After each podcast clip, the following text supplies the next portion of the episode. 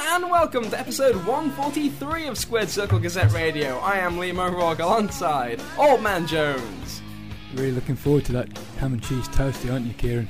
and Captain Delicious, Kieran O'Rourke. It's the sound of my ham and cheese toasty, not Captain Delicious himself. We are doing the latest of our Room 101 series of shows. This is the third one of this concept we've done, obviously mould after the old TV show uh, of Room 101. Uh, obviously the idea is obviously to nominate a, and previously we've done wrestlers and uh, tag teams. Uh, and this time it's pay per view shows or episodes of wrestling television that people have written in uh, their suggestions for shows they want banished into Room 101 for various reasons, whether it be personal, whether it be absolute hatred, whether it be they, there is something on there they actually want to banish to oblivion itself. Uh, we are here to discuss all the merits of that. Of course, a majority decision We'll uh, will get the uh, the final outcome here today.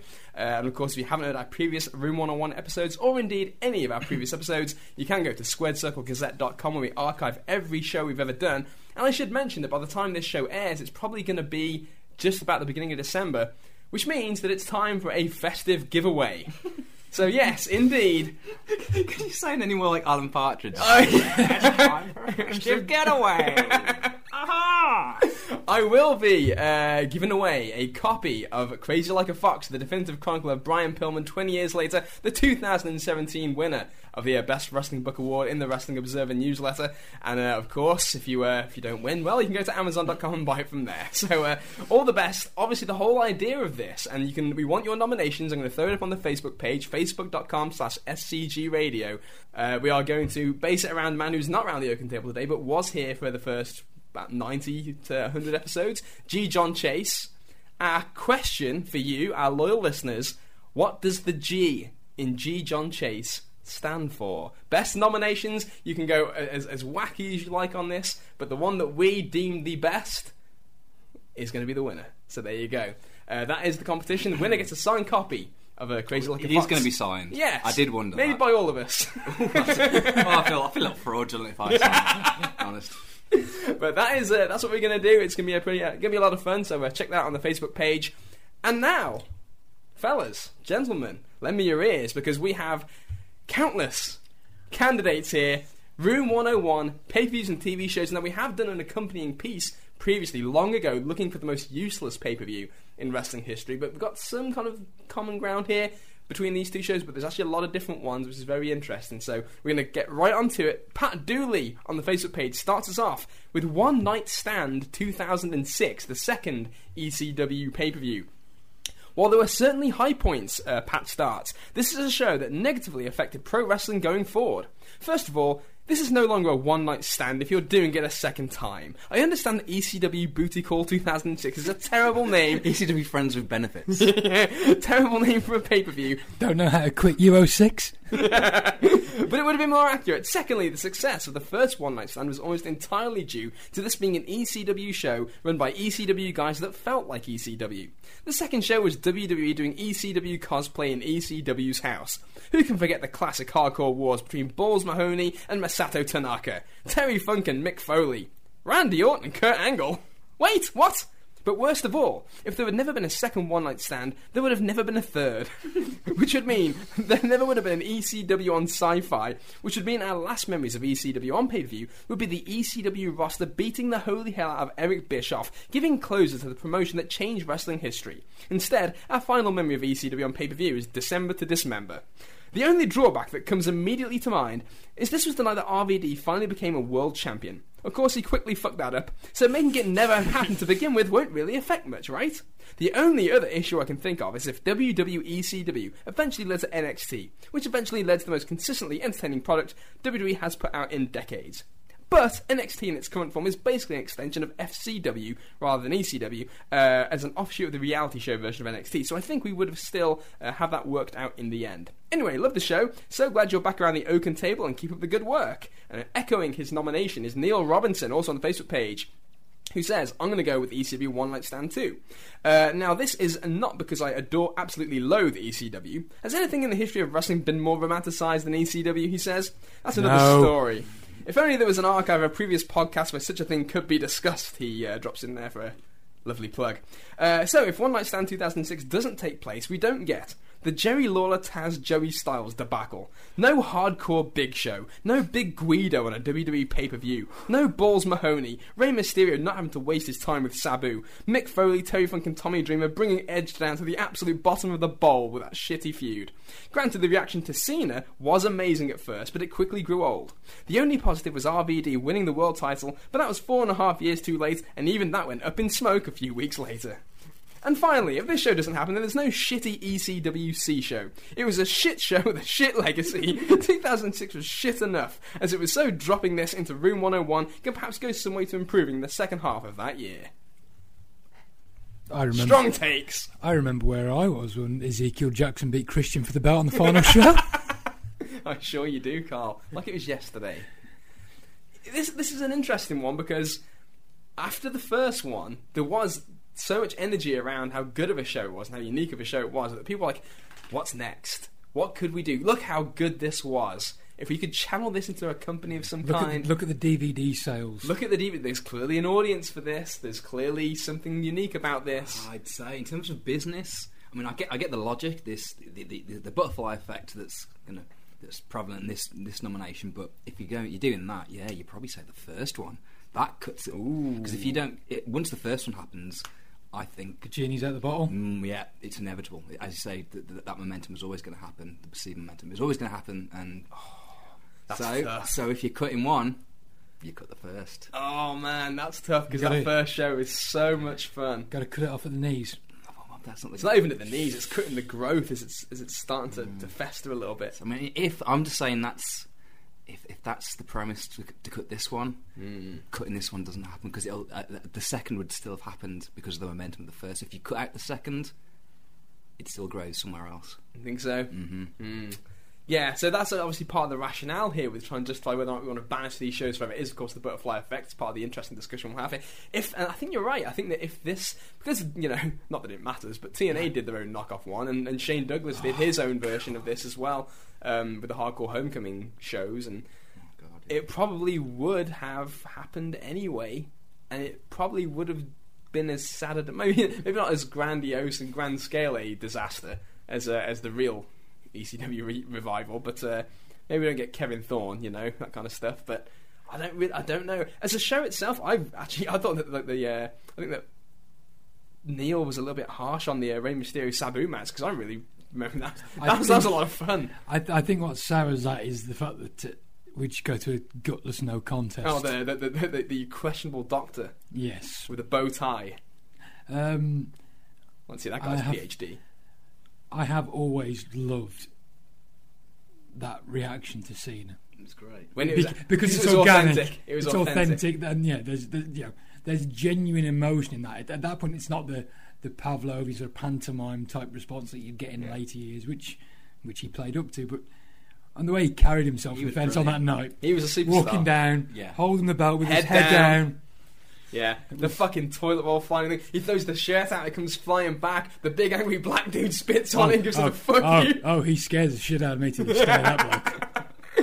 Yeah, You're not you're, you're not fucking with that guy. that guy was No. tremendous. He was tremendous. Um, it's an honor because the show doesn't. If you look at it in its entirety, it doesn't stack up that well, really.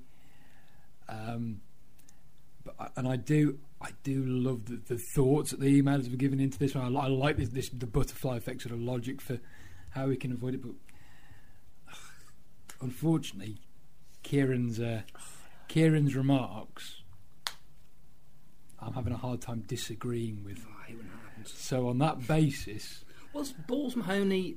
The only thing I will say wasn't Balls Mahoney and Masato Tanaka like a really awkward match to watch. uh, not so much awkward in the sense of it. awkward headshots it- of chairs. the it was, last there was only one. Was there? basically. that was there the thing. one that was headshot. was, so they had a series in ECW where they would blast each other Yeah, yeah, repeatedly with these chairs. Now, Awesome and Tanaka the year before, they did absolutely just repeatedly just kill each other with these chairs. And this is part of the problem with it, with this Balls Mahoney Tanaka match. You know, you know, knowing what we know now, you think, yeah, okay, thank God that they didn't go hell for leather on each other's noggins on that night. But everyone immediately remembered Tanaka and Awesome from the year before. So when you do the Mahoney Tanaka match, One which chair doesn't have a shot. lot, and it's one chair shot to the and head. it's over, and you can see the people in the crowd like, Yeah. "What the fuck?" Everyone just deflates, and Yeah, um, I'm I'm leaning towards not putting this in room 101. I, I can't put it in because of because of Kieran's opening remarks. It's hard to argue. I can't. I, don't- I can't. I, I can't argue with the logic, though. You're right.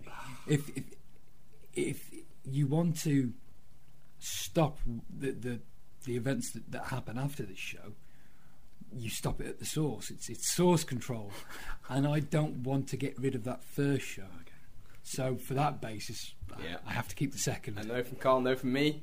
I'm a no too. Yeah, all right, it's staying. Just because I thought John was fantastic. Yeah, exactly. That's it. I, I love that moment, and there's, there's, other, there's other bits of merit in there that I like on that show. So I, I'm voting against it. We'll move now. Harmonic Generator on the UK fan film has a few that he nominates. Um, actually, I should mention that we did get a few over the edge 99 nominations. So people trying to use this power for good, and uh, and Chris Benoit uh, tribute show that kind of got booted off as well. I think uh, HG was on that.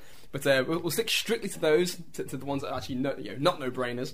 Um, he says, I'll send the episode where Vince's limo blows up to Room 101, the episode of Raw. Terrible angle, soapy hokiness at its worst. I'll happily lose it from history. It ended up going nowhere and had to be abandoned because of the Benoit thing. So getting rid of it loses the awkwardness of that. Plus, you don't have the horrible feeling of them doing 10 bell salutes and things for Vince being pretend dead when Hall of Famer Sensational Sherri has actually died, and they really can't acknowledge it because it would ruin the wrestling angle. Hard to argue with that. No, no, Hard to argue yeah. with Yeah, I think that uh, this is one of those ones that I think might be a quick and easy. They tried to put it in room 101 themselves, didn't they? So yeah, he pretty pretty much did. Yeah. Yeah, he came back with the air that along with Benoit, ironically. and getting in there with him. Yeah, so I think that might be the first nomination. So uh, episode of Raw where Vince gets blown up in a limo. Hit the bricks.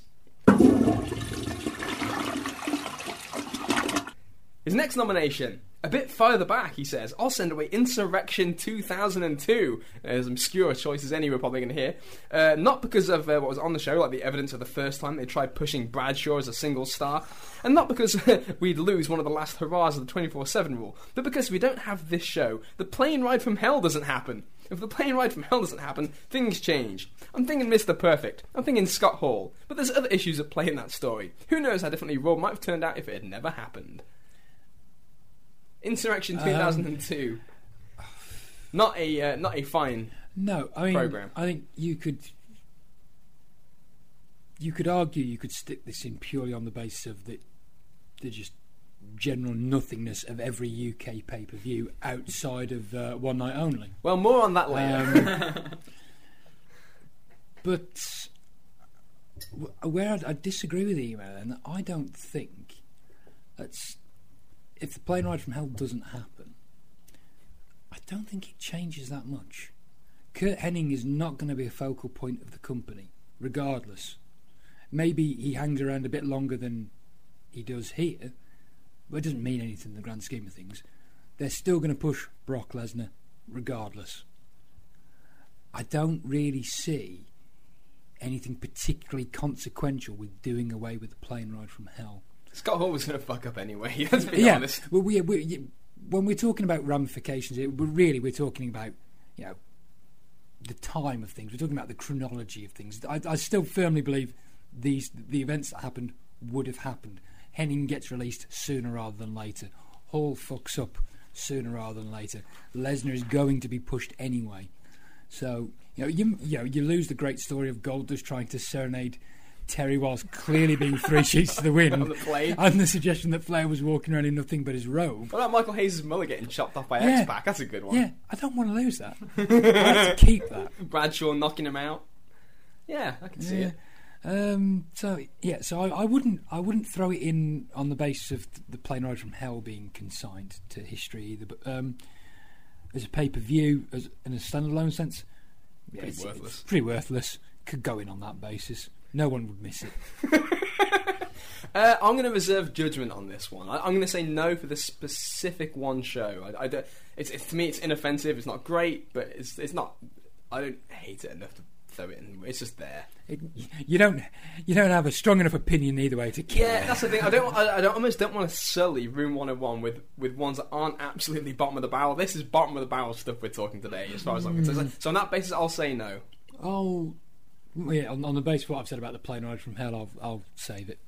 Uh, yeah, well, I'm ambivalent. you abstain. Ah, There you go. They could have just called it Ambivalence 2002. you should have done. Great name for a UK pay per view. We've got some more foreign shows to talk about here. Harmonic Generator uh, starts a, a, a, a slew of votes for this. Finally, I'll go modern and get rid of the two Saudi Arabia shows from this year. We don't get, we don't have to fuck with Royal Rumble canon by wondering if the greatest Royal Rumble counts as a proper Rumble or not. I say no. We don't fuck Shawn Michaels' possible one and only comeback match in what was, for me, the worst match of the year. And mostly, you don't have the spectre of a 10 year commitment for Saudi blood money, and the propaganda spouting, and the ban on female performers, and Sami Zayn, and the stuff that's really not going to feel right down the line, and doesn't feel right now either. It affects nothing because the shows are meaningless, but you're saving WWE time in the long run for years later when they have to pretend these shows never happened. Niall Clark on the Facebook page says any of the Saudi Arabia shows are a candidate for me. The fact WWE associates itself with that country is nauseating, and Brock winning back the world title does nothing to help things. And a Smart Mark 15 on Pro Wrestling Only says Crown Jewel, specifically the last one.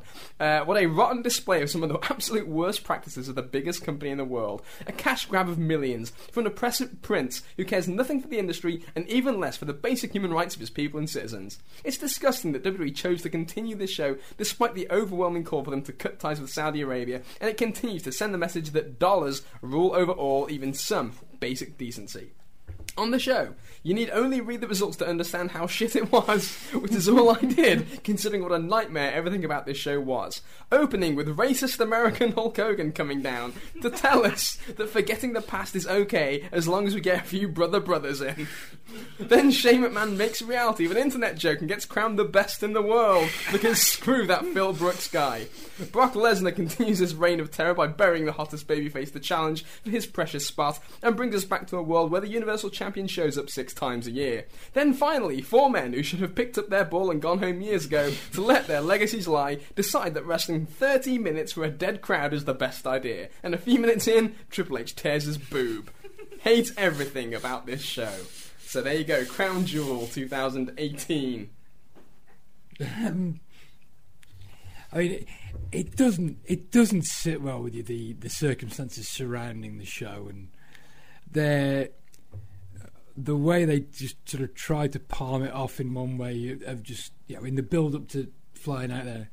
You know, we've got Crown Jewel coming up. We won't tell you where it is, in which case you won't work it out, and we'll be in the clear. Um, Cha-ching! money, money, money. Um, yeah, it, it, it's there's a obviously there's a, a cloud hanging over the show. To say nothing of recent weeks where they've thrown in the old dismembered line on Raw t- TV Yeah. and, all, and all this cape. It almost sounds like they're trolling us at this point. Um, How can it but not uh, be? I don't. Well, I assume that's what this. Dismemberment is not good for corporate business, says Stephanie McMahon. She of sympathetic 9/11 speech fame, by the way. When we're talking about these uh, Yeah. geopolitical Uh, just remember, be a star, folks. Mhm. Be a star. Um, but I think you can make you can make a, a damn good case for this show going in, even if you take away the extenuating circumstances surrounding it. The crowd are dead. The wrestling is bloody awful. Shawn does nearly kill himself with that moonsault for no good reason. Never have I seen one man Um, try so hard to get so little, little. out of three Yeah. arseholes. you know, you don't really need to see the bar versus the New Day again. Um, and Sh- Shane McMahon, oh, I just, it's just, you could you could throw it in there just for Shane McMahon alone, frankly. Yeah.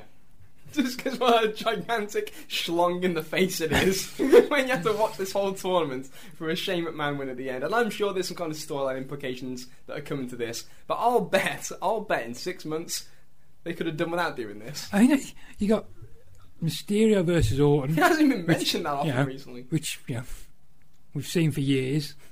You've got where is it? Where is it? Where's the other one? Wait, looking for. Ziggler Rollins that we've seen countless times recently. And these are all short matches too. These tournament matches. There, were nothing, there was nothing to them. They're just kind of thank you drive through, just get in, get out, and return home to the cover of darkness with a big bag of money. So yeah, I, I, I, I kind of sympathise. I to me the strongest argument for this, first of all, the comedy of Brock Lesnar winning the belt again. when oh, people lost their collective minds over that. yeah, one. that was that was that was amusing to me because just because it's like I'm not really all on the Braun Strowman express, but if they're gonna be, they probably should have just gone with him. But they just gave it to Brock and in such a hilariously poorly executed fashion where he just fucking steamrolls him. And then, of course, like I say, the, the biggest thing for me for Room 101 is, is Shawn's return. That's it. Just uh, encapsulated by that moment at the end of the show when they just sat in the corner together and Shawn just looks at Triple H and says, We're too old for this. Yes, you are, all of you, including The Undertaker. Get out. Well, that, that, that's the other thing. You know, take even if you say it's not the return of Shawn and it's some other Undertaker match, it's Undertaker, who I don't miss. You know, how can I miss you if you won't go away Who do you team with? and stay away? Uh, some unknown individual who I think has been useless for about twenty years. I feel a bit responsible for this match. All this You owe me four years, Shawn. uh, banging on this show about it. Yeah, exactly. Um, obviously, he listens. Yeah. Um, well, someone does. Um, I'm sorry. I was wrong, Shawn. Just kick up the feet and uh, enjoy life Yeah. and, and get a hat. Leave the memories alone. It's a yes from me for this show. It's an astounding yes from me. Yes, yes, yes. It's in. It's in. Room 101, you go. Down in 2005 on Pro Wrestling Only says, "Th- This may be a controversial one, but I'll say it. WWE Evolution. Much like the Women's Royal Rumble match, in my opinion, it was hugely overrated, and the longer it went on, the more annoyed I became by how it was presented. The video packages and talking heads throughout the show became increasingly insufferable to the point where, for me, it had the opposite effect of what they were trying to achieve. The whole show was an exercise in engineering good PR after the backlash against the Saudi show. The point was then hammered home when Stephanie McMahon, sorry, all of the women, came out at the end of the show to take in their applause. Rather than being brave enough to have the show be judged on its own merits, forcing the crowd to give them a standing ovation and tell them how good and progressive they are just reeked of desperation. Outside of the video packages and the curtain call, WWE could barely be bothered. A stripped back set and an uninspired card gave this nothing more than a lazy house show vibe. Only one match was actually any good. The six woman tag has probably happened on Raw every week since this show. Nikki Bella comes back to main event, because of course she does, and then disappears again. And nothing quite says evolution than the retired Lita going over the current main roster performers in the opening match. The whole thing was lazy, predictable, and safe, and encapsulated WWE in 2018 in a nutshell. This actually could have been something special and interesting if they put some thought and care into it. Instead, nothing of any consequence happened on the show. Nothing was progressed, and it's almost as if it never happened. It was simply an exhibition, a make good to the women, and nothing would have changed if the show didn't exist. Plus, G probably thinks this is the greatest show of all time. so that's reason enough to put it in. Yes. if it helps.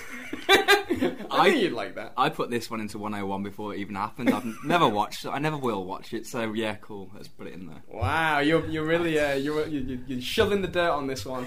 Uh, the, the, the curious thing is, I don't think the presentation would have been any different even if Crown Jewel wasn't on the radar. Oh no, this is Yeah, way they do I think this. you take Crown Jewel out of the equation. The presentation is still the same, and it's very much an MO for the company at the moment, regardless.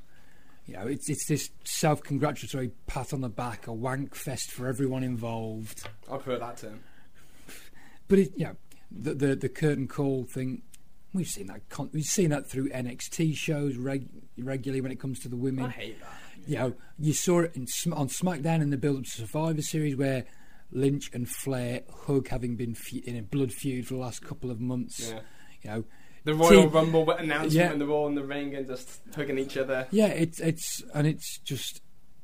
What the fuck I, are you doing yeah? I, I, I run the risk of sort of sounding. what out- happened to my business? Well, that's it. I, I run the risk of sounding out, out of touch and somewhat dated, but that whole idea of, of the escape, uh, escapism of it, you want the conflict, you want it to, to you know, come across as real, as some sort of genuine rivalries, genuine feuds, whether it's personal or f- for a belt or what have you.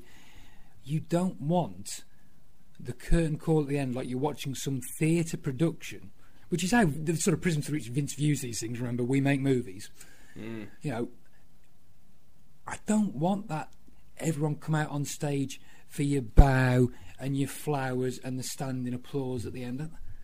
No one wants to see that.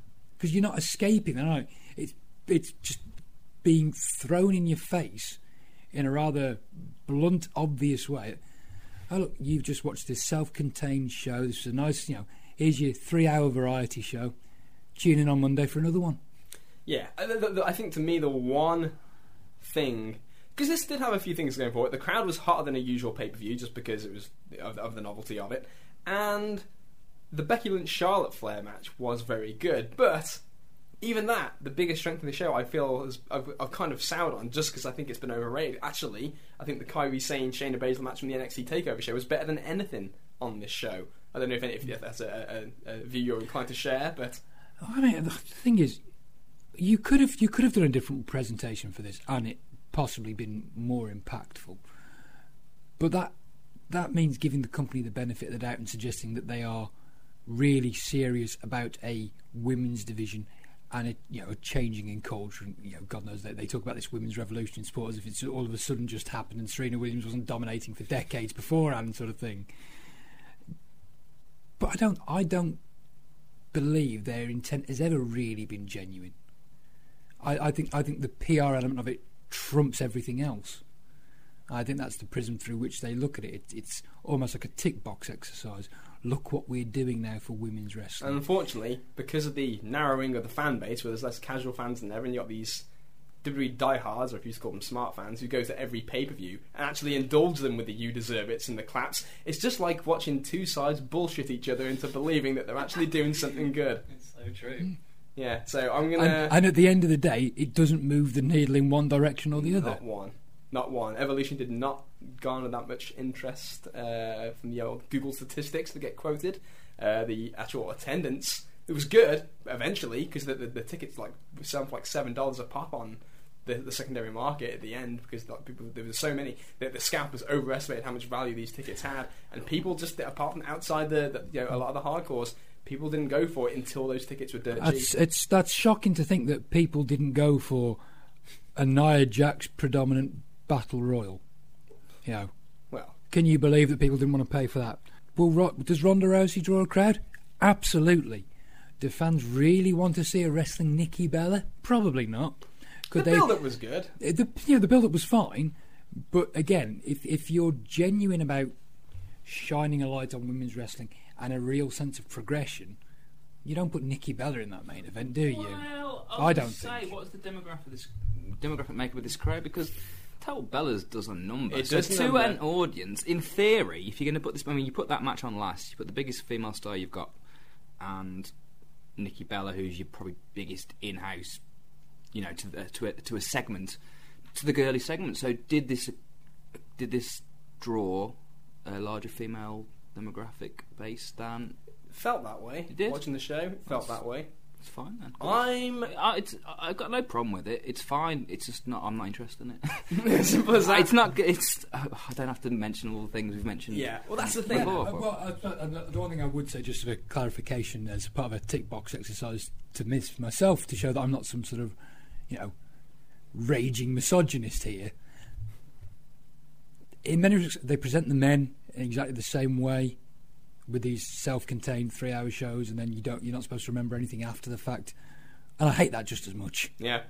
That's the thing. I think that the reason why people might be inclined to vote this into Room 101 is not necessarily anything to do with the show itself, it's all the fluff around it. Now, of course, some of that is actually on the show. So when it's on the show, it does become part of the discussion. It becomes nauseating. It become, uh, yeah, and that really does like just feel like a hammer on the head.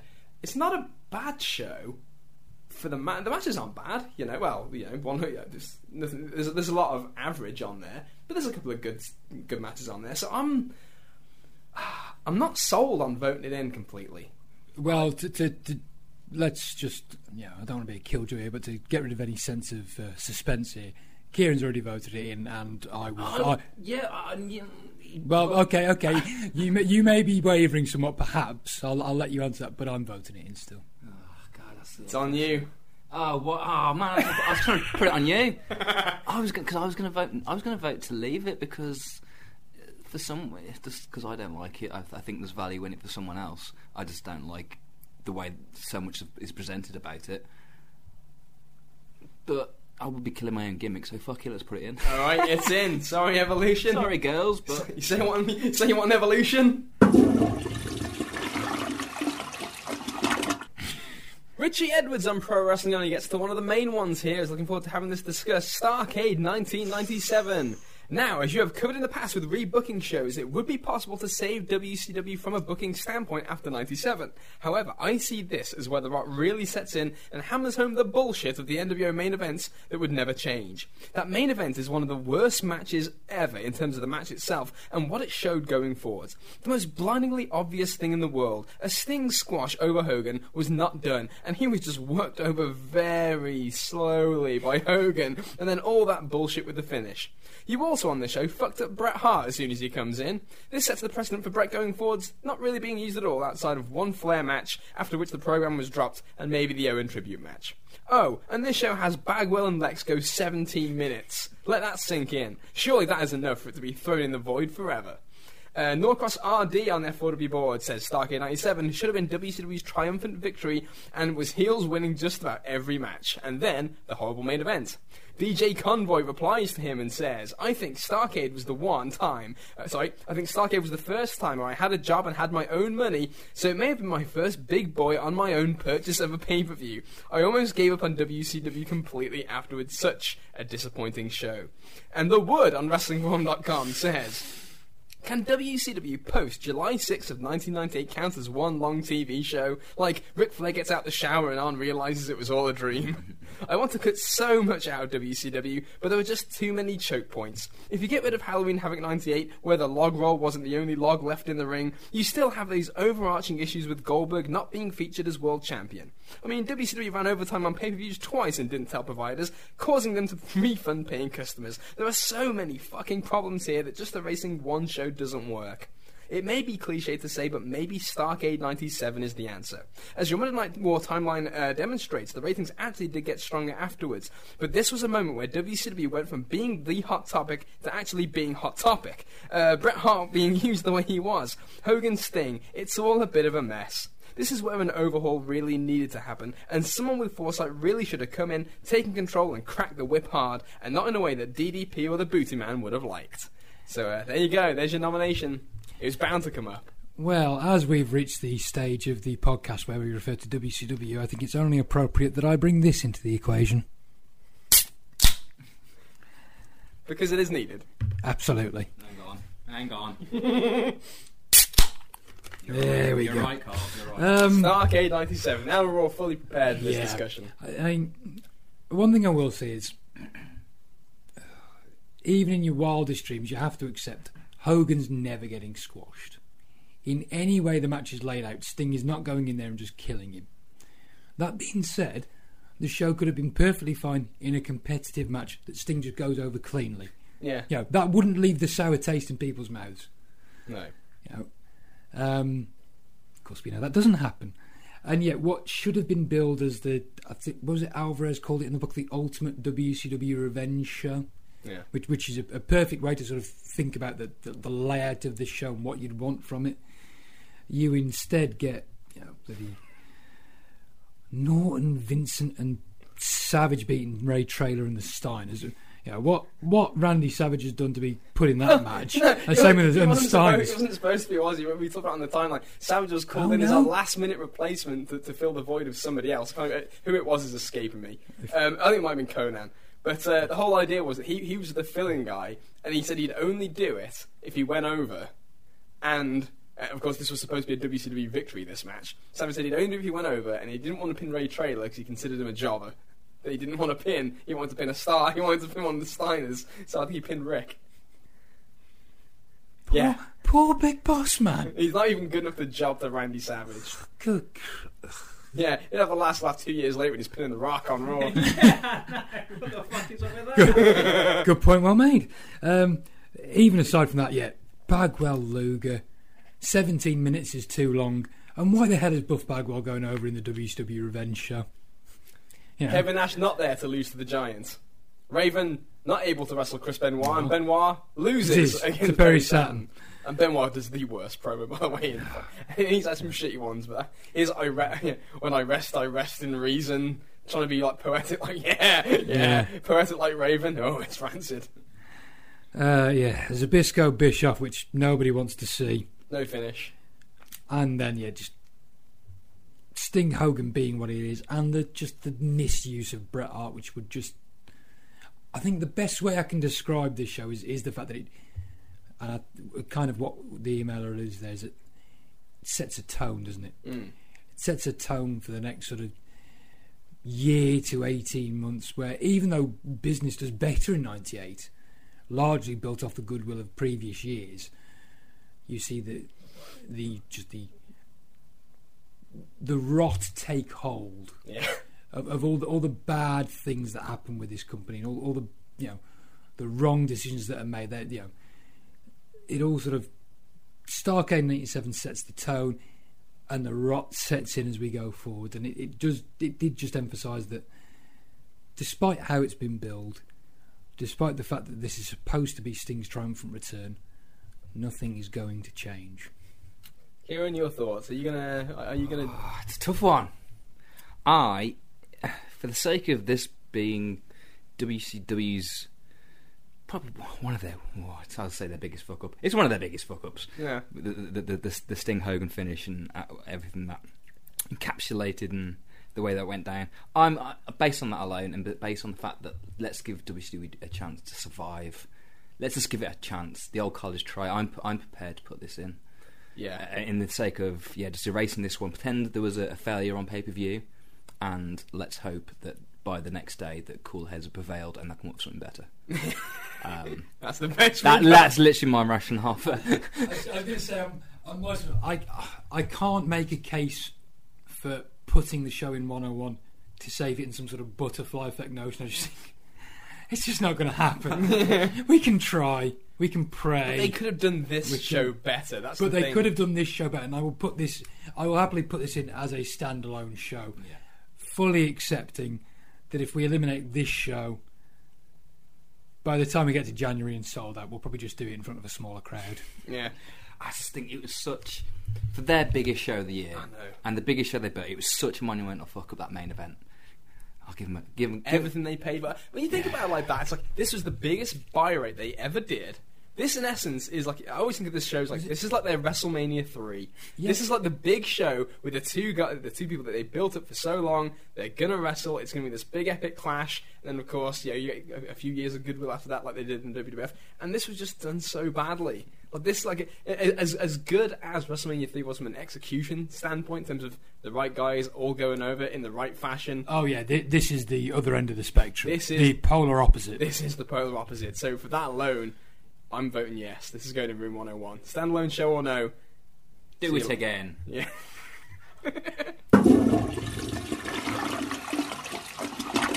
Must try harder. Max Power on the UK fan forum says, I'll go with Royal Rumble 1998.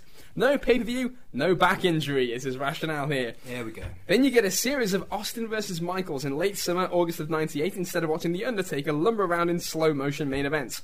It would have been utterly fascinating to watch Shawn try and hold on to his spot with the Austin juggernaut running right through him. you then maybe get a face turn to go up against heel Rock around Christmas with DX Collusion at WrestleMania 15. Oh, sorry, a DX Collision, I should say, at WrestleMania 15, where Shawn squashed Triple H and leaves him in the mid card for life. Imagine a healthy Michaels mixing it up with Angle and Benoit in late 2000, or turning back healing and going against The Rock. Having said that, with Triple H still around in late 98, you probably don't get the rise of The Rock. So fuck it. Let him smash his spine to pieces, actually. so, not, not a conviction there No, from Max Power. A, a wonderful wish list that's trotted out, followed by a complete 180. Um, I can't put this show in. I think this show's No. got such a great No. vibe to it. I, I love the vibe to this show. Yeah. You know, Mike Tyson doing, you know, going nuts in the skybox. You know, Cone Stold is the best and all that jazz. Shane McMahon before he's best in the world, just you know, being a nice patsy there, glomming with Mike. That, that's all good fun. Um, is, is is the wrestling the best in the world on the show? No, but it's a hot crowd. It's one of the best re- reactions I can remember Vader getting towards the end of his Oh, the run. Vader bomb finish at the end of that Yeah, with, Lu- know, great. with Luna, you know, you know, perfectly fine opener. Yeah, right guy goes over, over. with with a, you know with a with a you know a, a nice novel ending. Um, the the minis match is what it is. The Rock. The, the, yeah, yeah. hey! And you know, you got you know Sunny in those tight shorts. Uh, moving on. Um, the how can, how can I put it? The further development, for lack of a better ah, term, of the Rock. This is a huge night for The Rock. That's, the reason Yeah. why, that's one of the main reasons why. I could, first of all, Austin wins the Rumble. There's no way this is going in. Just for, for, for that alone. But The Rock in the match with Shamrock and then him With the- entering number four and then Yeah. going till the end. It's like, and the the brass knucks bit's a lovely, a lovely little piece. Yeah, yeah. with them say, oh, he hit me with the brass knucks after you slipped in Shamrock's tights. That's good stuff. But yeah, I, I just think I, I couldn't put this show in for many of the reasons why I did put Starcade 97 in. The Starcade 97, a show that should have been good, done bad. This show with not the best roster, especially in that Rumble match. But great done- execution but going towards May, as best mania. as you can, and everything is in its proper place, as the old uh, Radiohead song goes. And, the, and I, I mean, this was just a big one where it's like you can see the Rock's going to be a star. It, it fit, this is one of the first shows where I really felt like the Rock's going to be a star, like a, a big star. He's going to be a big deal. This guy. So uh, yeah, I'm not putting this in. Um, and if we're doing the butterfly effect, as we know with Shawn, he wasn't actually that hurt anyway, Yeah, and he was more pissy about the aforementioned spot disappearing to Yeah. to Steve. So um, he would probably have had a hissy fit and pissed someone off because he was coked up backstage at some point anyway. yeah. Uh, so he probably would have disappeared for at least a year, maybe two, maybe maybe maybe all four. Who knows? Yeah, So he was going to come back when the time was right, when his head was straight, and when Vince wanted him back. there you go. there you go. So let's move on now to a, a strong, strong candidate here. Uh, Suki Singh on the uh, Facebook page says, Great American Bash 2004 means we never get to see JBL as the champion, woe is us. We never get to see Undertaker commit murder on live TV. Never get to see the Dudleys main event at pay per view. We never get to see Luther Reigns versus Charlie Haas, Mordecai versus Bob Holly, Kenzo Suzuki versus Billy Gunn, all live on pay per view. And Tiger Rick on the UK fan forum backs this one up. In the hope that we avoid the horror of the JBL title reign because they get bored of him and think of something else by the next show. Or maybe Eddie adjusts to the pressure of being the champ. Or the world ends. Anything's better. We'd also never have to see the Dudley Boys versus The Undertaker main event at pay per view, and Paul Bearer wouldn't be murdered in porridge. I'm going to say that's it. It was the Undertaker in the arena with the ready brick. Yeah. Um, show fucking I mean, uh, let's I just hate this let's, just This is of my look, least look, pay-per-views yeah, of all we, time. we we put a fair bit of analysis into you know the evolution for the women's show. I don't feel we really need to do this with Great American Bash Show for. Just listen to All- the lineup. yeah, all I would say is even if you take Undertaker and Dudley's out of the equation, take JBL and Guerrero out of the equation. As galling as both of those are, and you want them to be banished from the history books, if you just take away those two matches and pretend they're not there, the rest of the card is enough to merit it going in alone. Just look at Suzuki and Billy Gunn, Mordecai and Hardcore Holly. Which was the I end of don't. Mordecai's push. I don't- Because Bob Holly wouldn't sell for him. Luther Reigns and Charlie Haas. First of all, If ever, if ever there is a poster child for the argument against brand only views, this is it. This is it. Look at the people who go, Patient X. Look at the people that go over on this show. John Cena, Luther Reigns, Rey Mysterio, Kenzo Suzuki, Sable, Mordecai, JBL, The Undertaker. Sable's like the third best worker of the people I just said that opening match of Cena, Booker T, Dupree, and RVD. I mean, yeah, Dupree's in there for, for what it's worth, but when you take when you take when you, when you take Cena, who's who's clunky but over, and you take away two guys who can work in Booker T and RVD out of the equation, who the fans love. and then look what you're left with the rest of the bloody show. Yeah, it's it. This is this is, and, and the thing is too, this crowd is dead for this show. I mean, I don't blame him. To say nothing of how terrible it is that Billy Gunn, Billy Gunn, not Billy Gunn, Billy Kidman has to pretend to perv on his actual wife. Yeah. Well, you know, Billy Kidman, who didn't, by the way, make the card. I was going to say, where was he? I was looking. Hang on, he's- He was, well, he was in the he was in the, the, The paddling hot tub. he was in the paddling pool with Tory Spike Dudley and someone else. Funaki, I'm pretty sure it was Funaki. of course it was. Paul London does make the card. Wasn't this the one that had uh, little Guido with Dawn Marie in the back as well? Where he's going about guys with big feet. It may have been. I think it probably I was. don't know. It's about the only redeeming feature of the show, frankly. Was it? No. I, again, the fact that the only it felt like the only people who were over were the people in the first match Rey, but Rey that, that actually didn't hold because the, the Chavo match, as I remember, it wasn't really up to much, unfortunately. Yeah. Um, and Eddie, and Eddie lost, and it was Oh, just that talk about disbelief. dis- yeah, talk about disappointment. Fuck. When Eddie lost the belt, and it's just Bradshaw. No one had any reason to think that Guerrero was losing to Bradshaw. Nor should they. No. Nor should they. It wasn't even on last. It wasn't even on last. No, we got to send the fans home happy. And it's the start of a it's the start of a ten month reign. It wasn't even a stopgap. No. He just holds it. Yeah. Which the ratings don't do. Yeah, well, uh, yeah. No Mercy 2004, not lauded for its record high buy rate, as you mentioned before, Carl. Uh, so this is possibly one of the Oh, easiest. Absolutely. Get in the bin and set it and fill it with porridge. I'm gonna say if, if it's not going down, start stamping on the fucking thing. Just yeah. Tiger Rick is back for a second nomination. Wasn't there a TNA pay per view that had both that horrendous electrified cage match with the gimmick lights and sounds straight out of 1984 and the blindfold match where the blindfolds didn't work? I want to say it was Harris and Storm in the blindfold match. That needs to be erased. Uh, Wyatt Sheepmask on the UK fan forum says yes, it was Lockdown 2007, the pay per view that saw two candidates for worst match of the year uh, in many a poll. The blindfold match really is something else. They got the hoods there that day and they were said to be unusable, so Johnny Devine got his sewing kit out and made what they ended up using, so fuck knows how bad the originals were. James Storm is great when he has to put the hood back and pretend he can't see, and it seemed to last for an ice age, yet only goes nine minutes. So yeah, a, uh, another one of TNA's fine offerings. TNA actually has a, a slew of, of shows that you could easily bin off in, in, in Room 101. Oh yeah, there's a great. Um, uh, I mean, as a promotion. oh yeah, yeah. Well, just, Promotion, just, that's put, an easy just, way to put, do just put the promotion in there for Christ's sake. Why limit it to one show?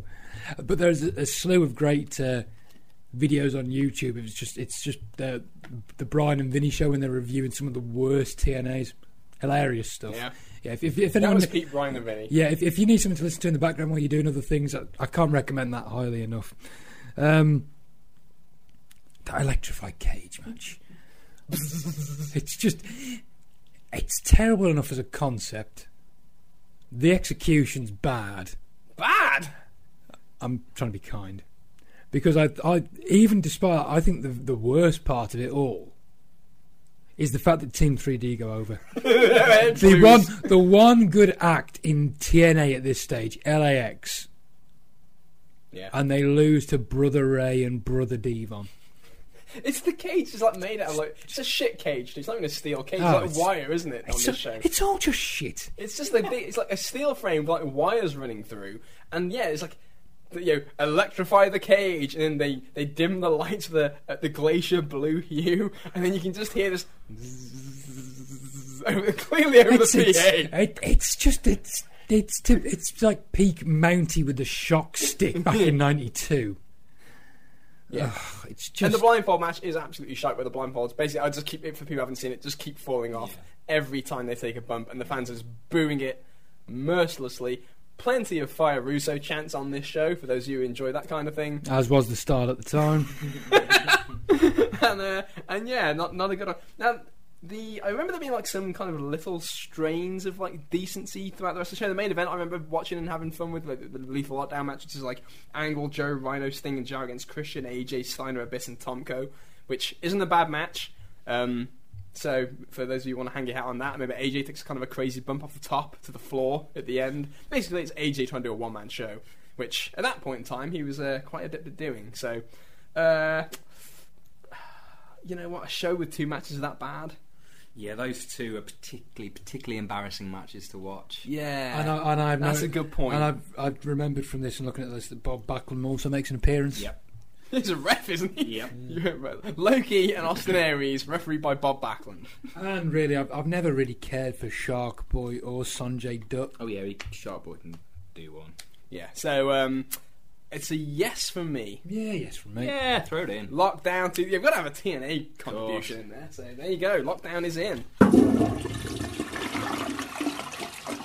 Noid on TPWW forum says, This is such a tricky question that I've given some thought to all week. It's easy to just throw out a December to Dismember and call it a day, but what does that really change? ECW was still a reanimated corpse, and featured reanimated corpses such as Zombie, The Sandman, and Bob Holly. and Heyman was still on his final straw, and 2006 still sucks so bad you need got you guys had to be bucket. Go Shelton. Whenever you do TV episode episodes, I get a bit lost because a lot of the TV just washes over me. And I've gone back and watched a lot of the more historically important stuff in retrospect, so my thinking on it is purely hypothetical. That's why I'm going with an episode of television that seemed big to me at the time, but actually marked the beginning of the end. The March 26th, 2001 Raw Nitro simulcast. It was great seeing Vince the happiest he's ever looked outside of a tanning salon. But in, but in past podcasts where you've analysed the invasion angle, I think it was Kieran who suggested that, the, uh, the angle was kind of dead as soon as you had Shane McMahon be the one who bought the company. It became just another McMahon angle. I'm inclined to agree, because even though I was not privy to the things fans are to now, I knew what I was watching in regard to the invasion just wasn't good, and it all had this WF McMahon storyline taint. Maybe if you scrap that script and take a different angle from the start, the butterfly effect will see things click more into place, and everything turns out a little bit differently. I mean, you still have Taker up there acting like a right cunt, but if the Shane buys WCW angle is dropped at the start, maybe it's because they're avoid doing a ma- because they're avoiding doing a McMahon angle, which at least starts things off on the right foot. So interesting. He's wanting to slash the simulcast episode of uh, Monday Night Raw and kind of redo it. Hmm. Yeah, I, I- I'm I'm I'm alright with that. Yeah. Uh, it was.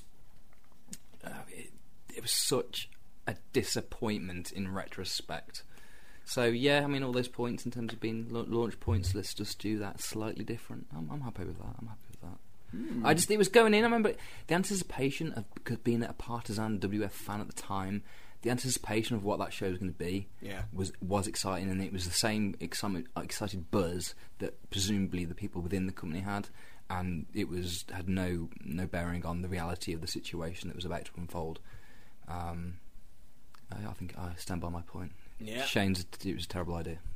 Okay, well we're not we, we've not budged on that from uh, from that perspective. Carl, is there anything that you think might be objectionable here in terms of banishing this show? I mean, man, you know what? We could talk about the invasion all day. I I, I, I don't know why. Actually, I know why. That's a lie. I'm, I'm I'm going through the Man at War timeline. Obviously, I'm collecting notes. Obviously, for for the year 2000, 2001. I'm at the end point now of doing the notes for the timeline and looking at the actual breakdown of what happens at the end of WCW and WF taking it over and how fucking steep the decline is as soon as that happens from, from WCW goes away and just how uninteresting the actual execution of the invasion is at the start before they even get rolling. I kind of think that you can't have shit. I mean, I don't know who you can get in that role that quick. I think that's the problem. Is like as soon as you have the opportunity to do this, you've you've got to act fast because that's when it's the interest there. If, if you if you leave it and come back in three months and say, oh by the way, WCW's back and it's with this guy over here, I think a lot of that interest is gone. That that heat at the Yeah. moment. Oh my god, this is crazy! What we witnessed in WF just bought I've- WCW. I think you could probably, you could possibly do it with Flair. I, Flair. Oh, have you got Bischoff under contract? Well, that's I it. think- Flair, Flair, at that point, Flair wasn't going to go. He was under the Time Warner deal, and, and they actually wanted him, and he wouldn't go because he had so much money left. So I'm not. On there's on that one rare occasion, Yeah. that was that. That's the one instance where where he actually thinks about the money for the first time in his life and deprives us. um, I'm a bit more mixed on this one because I I do think it was sort of a up until the end of the show. It did have a sort of a cool vibe to it. It, it was novel. It was something new and just a, a rather surreal night. And I don't think the show's a. You know, I don't, I don't think there's anything terrible on the show before you get to the end of it. Um, I mean, in an ideal world, I'd like to say that oh, we could bin this off. This show doesn't happen, and WCW is saved by someone else, and there's you know, live to fight another day or stay of execution. But you know, that's that's really pie in the sky sort of thinking. Um, what I will say is, I didn't have a particularly visceral reaction at the time to it being Shane. Don't get me wrong, I wasn't happy with it. You know, and like you say, you can think of a, you know, if you've got carte blanche, free range to do whatever you want. There's a million other ways you could go that would be better than Shane. But when it comes to the invasion angle, without relitigating too much, I found it far more insufferable when Stephanie's brought out as the owner of ECW.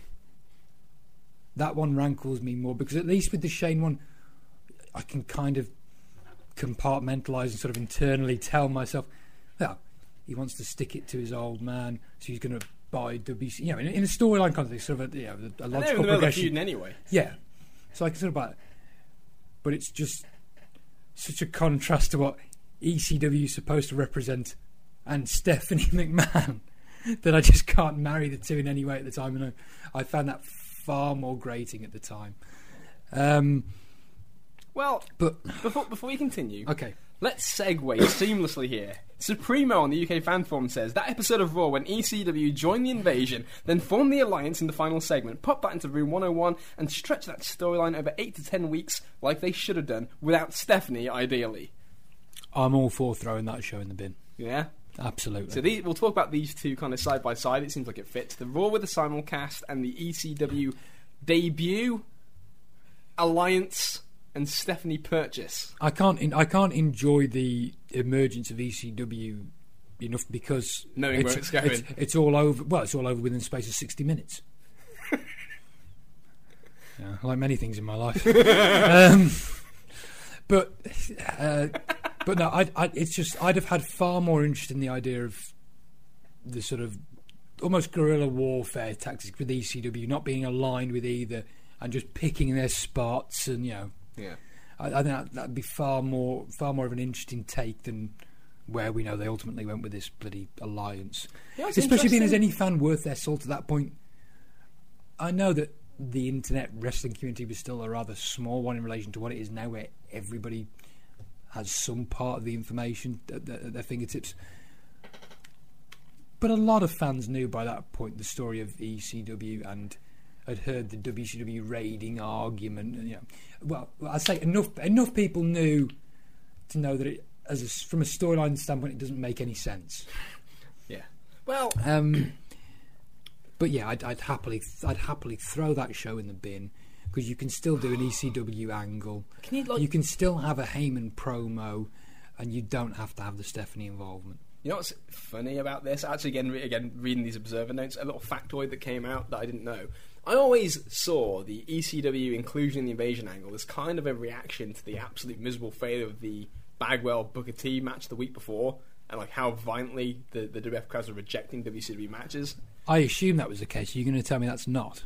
Two, I think it was about 10, 10 days before the Bagwell Booker match, they applied for the trademarks for ECW. So they were already thinking of bringing it in before it ever failed, which is very curious. I wouldn't. I'm not citing sabotage, Mm, yeah, I don't know. but at the same time, you think there's an awful lot of people that come in that should know that Buff Bagwell is not the right choice. Mm. Or maybe they just knew, just didn't fancy it themselves at that point. They knew. They, so you- you're saying they knew, and they. I think they had kind of already knew. Look, this WCW thing is not what we think it is. We don't. It's, it's not strong enough on its own. We're not going to have the, the strength on its own to actually pull this off. So they, they actually sacrificed Booker and Bagwell. But yeah, particularly Bagwell. Because feel- what perfect guys. Because Booker they wanted. They liked Booker, and they kept him. and They they treated him well. Bagwell. um, That's the thing. Months before, months before, they were burying Bagwell verbally. Like they were all saying, "We're not going to take Bagwell. We're not going to take Bagwell." And then all of a sudden, Bagwell's the guy that gets the fucking spot on Raw. Like, because they, knew, because they knew he'd fuck up. because and they could- knew that he'd yeah. fuck it up. Mm. I, it's a conspiracy theory, sure, but I'm the, the timing of it is so curious. Well, and I suppose we, we know enough about Vince's mentality from the way he books things and the way that they've done the talking head things with WCW over multiple DVD releases, documentaries, what have you. We know that his natural inclination is to think that WCW as a brand was never strong enough, was never all that, and he can't understand why he was losing the war. So he's all, I suppose, to your point, Liam, he's always predisposed to think that way.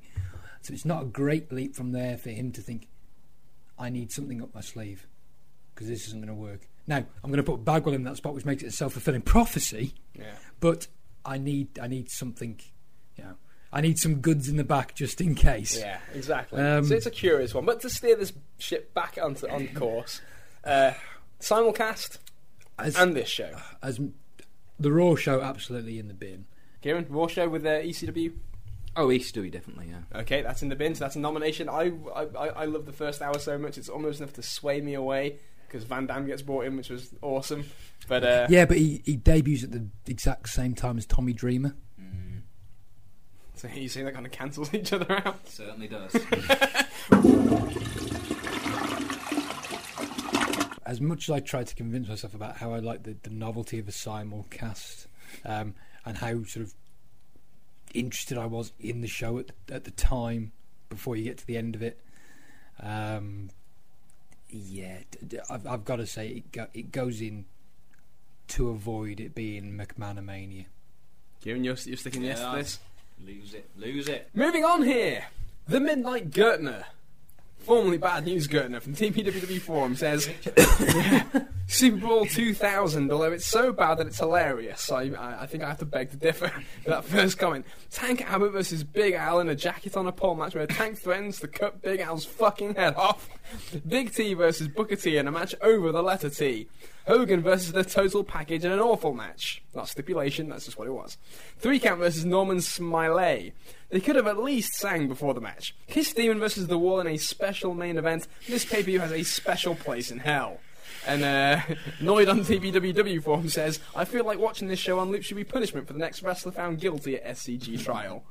So uh, yeah, this one's this one's pretty bad, folks. This is during the Su- this is the first Sullivan pay per after Russo fucks off Oh well, that in the year 2000. So we'll, we'll be getting to, to talk about this show a lot more detail, thankfully, in our upcoming Monday Night War timeline shows. This card is fucking dire. yeah. You notice how the way he talks about that, and immediately I've got dread about going through more of this timeline again. yeah, Don't worry, the WWF side is so much better in 2000. I promise.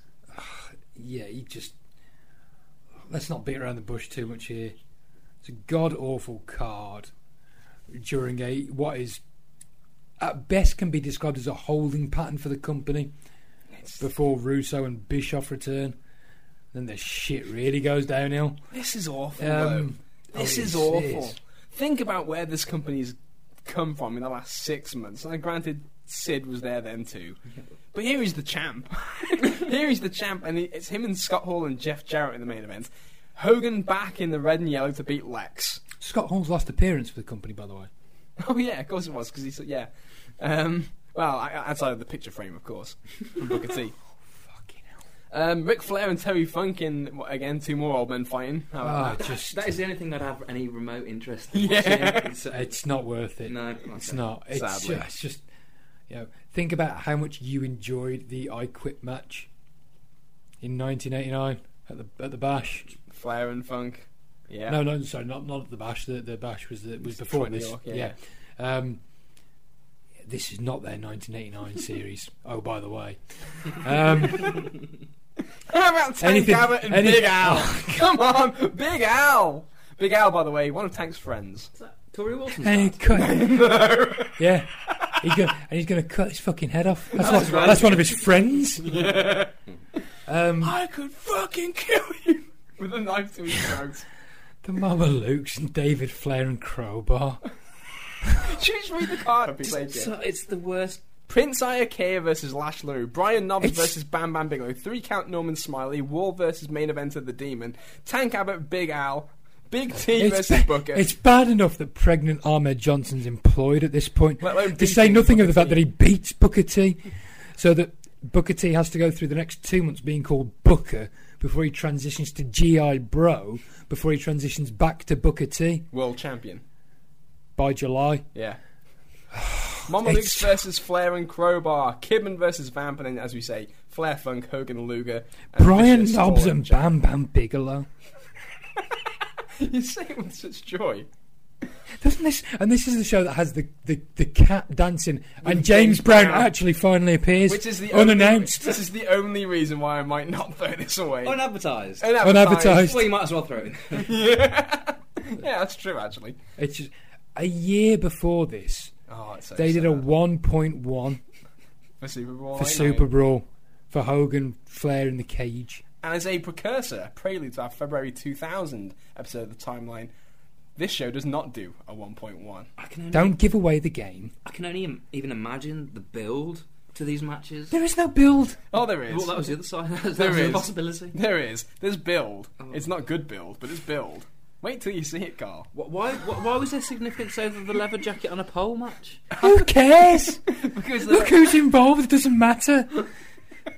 I'm just wondering. The, it was, the entree of the build is irrelevant to the main course, which is a plate of shit. I was just wondering if it was more significant than the Big T Booker T T on a pole match, which I assume was a big letter T. I'd rather see tea bagging on a pole match. Tank, Tank Out, Big Out. I guess because they're part of a motorcycle gang, and it was a, it was a skins match, is what they called it.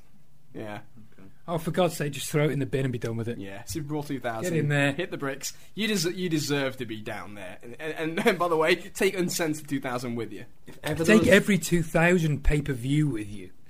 if there was, so that was a biker match. I'm sorry to go back to this match. It's all right. It's all But right. if there was ever a time for Mr. Garrison to appear on a wrestling pay per view to call two people a pair of fags, that was it. And by the way, you need to watch South Park to Yeah, get that reference. that's not homophobic. That's not Kieran dropping a slur.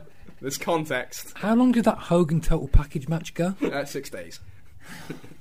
Yeah, 101. 101. Oh, God. I don't want to do any more timeline shows. Don't say that, Carl. They're the crown jewel. Not like crown jewel, but they're our crown jewel. C-Force on WrestlingForum.com nominates Halloween Havoc 1995.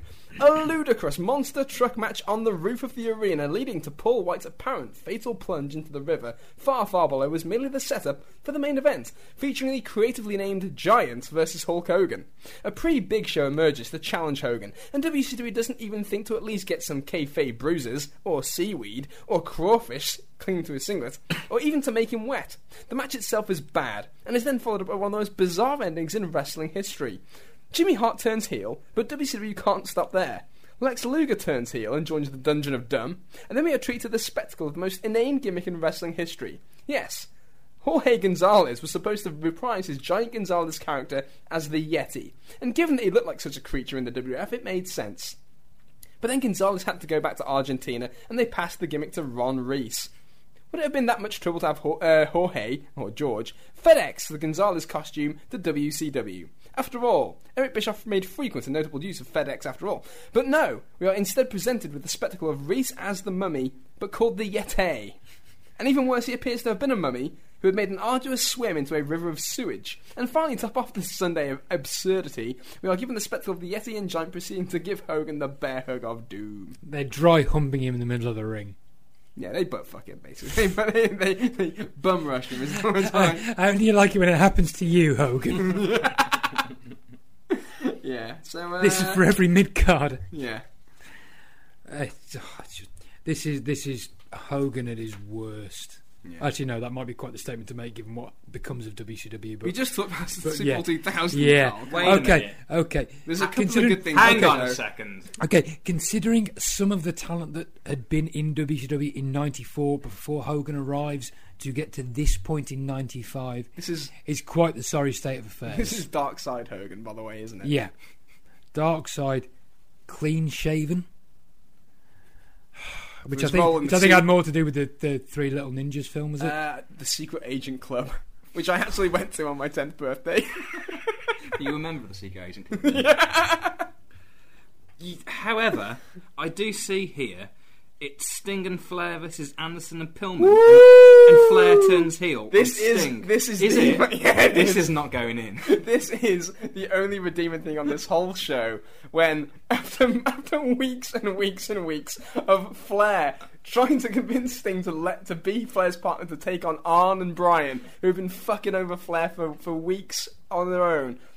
Flair brings in the little Stingers, the kids with the face paint, saying, "Please, Stinger, team with me one time. I'm a changed man." And even even Sting comes out with the line, "If you swerve me," Yeah. which would have gone over everyone's head in the slightest. Matt I'll, Striker was taking notes, however. Oh, of course, I'll leave you for dead. Yeah, I'll leave you for dead. Which Flair said, "Hey, I'm dead serious this time. And then, of course, he fucking tags in, he hits Does the a strut. struts, hits the ropes, and it's fucking Dex thing in the best To which, It's the to which a number of people in the front row go ballistic, arms aloft. There's high fives. Four fingers There's the four air. fingers in the air. And Pillman and Arn just jump in and stamp the shit out of him. Just like they, and then of course Sting makes his own little comeback, but they just leave him, leave him laying. I love that. I think this is so funny. I love it. There's, n- I, I- there's no way I could ever vote to lose that from history. Yeah. No way. As as bad, a and the rest of the show is bad. By the way. Yeah, the rest of it's bad. Savage versus the Zodiac with a fan running in the middle. You can you can do the Flair turn on a nitro. You can do it somewhere else. It's good. I granted I enjoy it immensely, but it's not enough to save this. We're opening with Johnny B. Bad and DDP. That's the fucking second. I mean, the first. Oh, I mean, the best match on the show. It wasn't bad. You know, look at the rest of the Kurasawa versus Hawk in a singles match. Who wants to watch Hawk wrestle in singles? Nobody ever. S- we- Everyone knows my thoughts on Sabu, who made this card. Yeah, against JL, Jerry Lynn, Yeah. of course. Luger versus Meng, a match that would be treated to four years later in November of '99.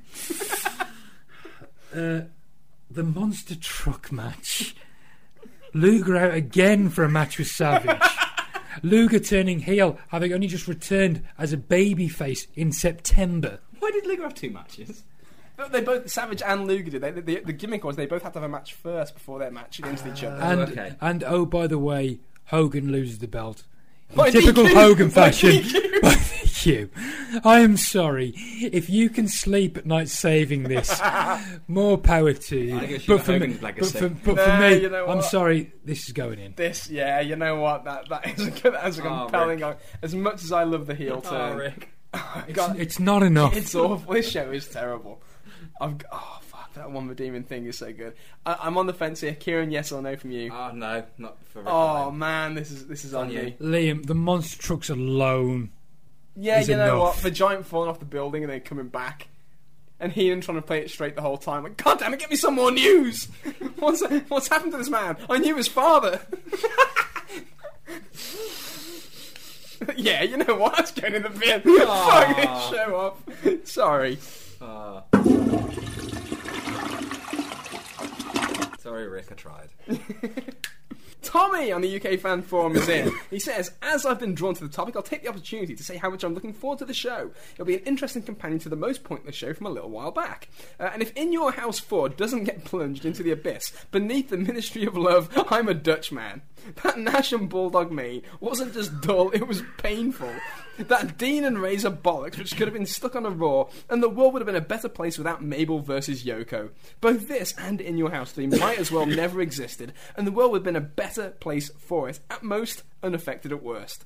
If you want a picture of the future, imagine a boot stamping on a human face forever, or just watch Nash versus Dave for 18 minutes and 14 seconds, and the effect is the same. And uh, Chris Jones also wrote in and said, uh, basically, based on the Mabel versus Yokozuna match in Your House 4, the worst match I've ever seen on one of the worst pay per views ever produced. Whoever booked that shit should be locked in a room with Steiner and Meng. This is the absolute shoo-in of the show. There are literally no butterfly effects or consequences, given the two fat cunts hugged at the end anyway. A heel heel King Mabel versus Yokozuna. Ending in, in, in what we all love to see. two double fat men- count out. A double count out. With Yoko falling on Jim Cornette. yeah, and two fat men hugging. And then the love. heels hook. Yeah. Yeah. Makeshift shit because they, they, they I guess their plan, whatever it was, See, Vince, Vince was fucking off the Canadians long before 1997. Yeah.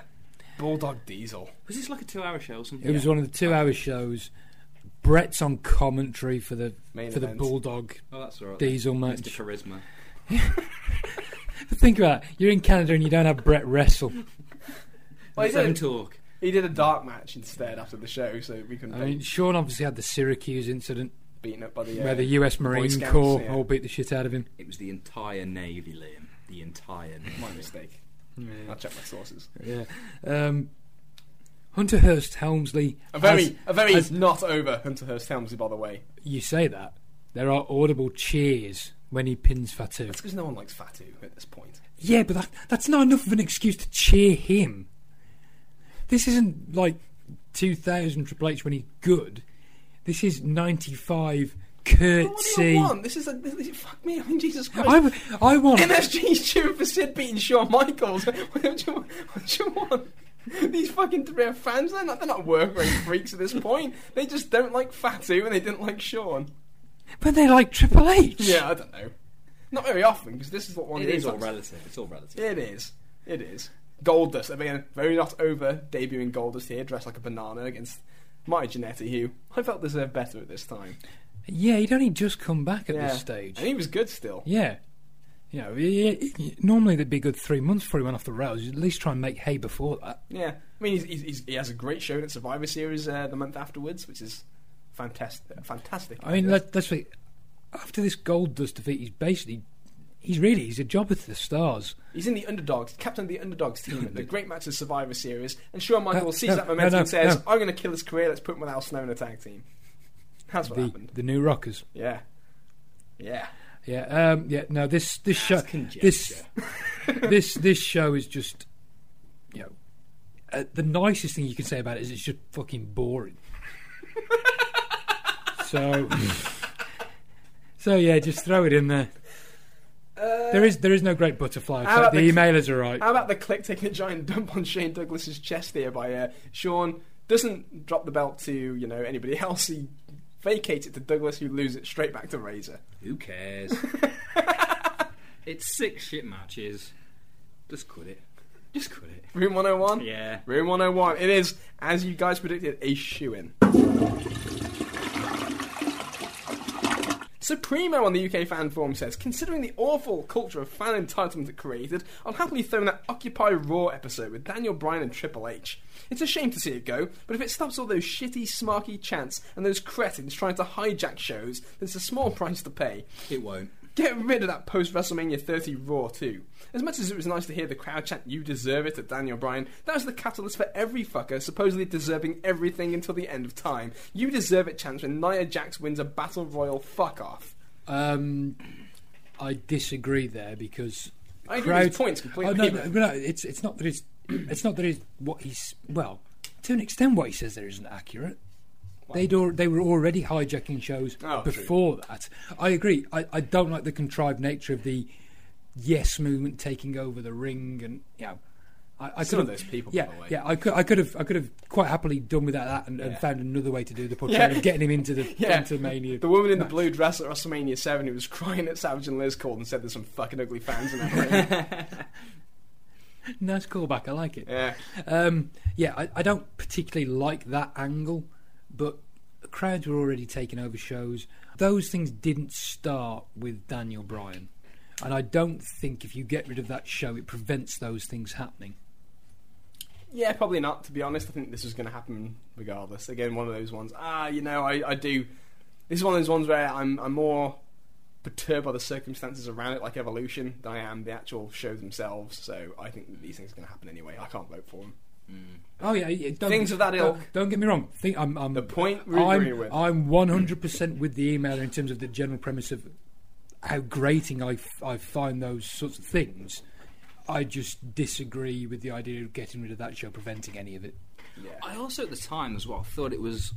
I kind of disagree in that it, I, it felt almost counterproductive to me. It was so contrived and forced that it was going to lose the true emotion that was there behind Brian. Yeah. So in that respect, it was almost. It, it felt almost like it was possibly counterproductive to what they were trying to achieve. Um, and with as a, any time they handle Brian, there's always at the back of your mind, are they trying to fuck him over? Yeah. So there, there was that When, too. when's the other boot going to drop? Because yeah, it is. yeah. Well, it would be Kane the next month. Oh yeah, of course. By Tor on WrestlingForum.com says WCW Uncensored 1996 is the worst pay per view I ever saw. The main event is the worst match I ever saw. Rest of the show isn't much better with snoozers like that endless Road Warriors versus Sting Oh. and Booker match. Oh, Finlay and God. Regal having what I imagine. Uh, a really long bum fight looks like Colonel Parker and Medusa dudding it up, and the effing booty man going 16 minutes with a not there yet DDP. That's five duds. I can't think of another show that even comes close to that level of suck. Did the Giant and Loch Ness not get mentioned there? I don't think it did. Uh, uh, it's just. Uncensored 96 was the last WCW pay per view I ever ordered. Never again would I take the risk. So this abomination of a wrestling show easily gets my vote. much like Super Brawl 2000 and Great American Bash 2004, you just have to recite the card, don't you? Just the main event. The Main- main, main event, event. is it. This main event. This main event. This show could have been good. It, It wasn't, but it could have been. It always- but it always with a match like that, Yeah. this was going to sink anyway. but doesn't it just bring a wry smile to your face, knowing that? The show- that- no. no, no, no, no, just that, that Pillman sat there, looked at the. No, I got surgery that day, boys. Yeah. So yeah. So the deal is, he, he sends in the uh, the doctor's note says he's got an infection in his throat after the after the surgery. So I can't possibly take the big leg. I couldn't possibly show up on that show and do that job. Get the fuck away from this shit show, please. Giant versus Loch Ness. Loch Ness in general, his run. Oh, giant haystacks. I know that some people. Why was he still in? What do you mean? They, they bought him in for it. It was Hogan's What? idea. Hogan wanted a, Hogan thought a big giant fat guy is right up my alley for this this period of time, and like many of his ideas from this period of time, it was fucking terrible.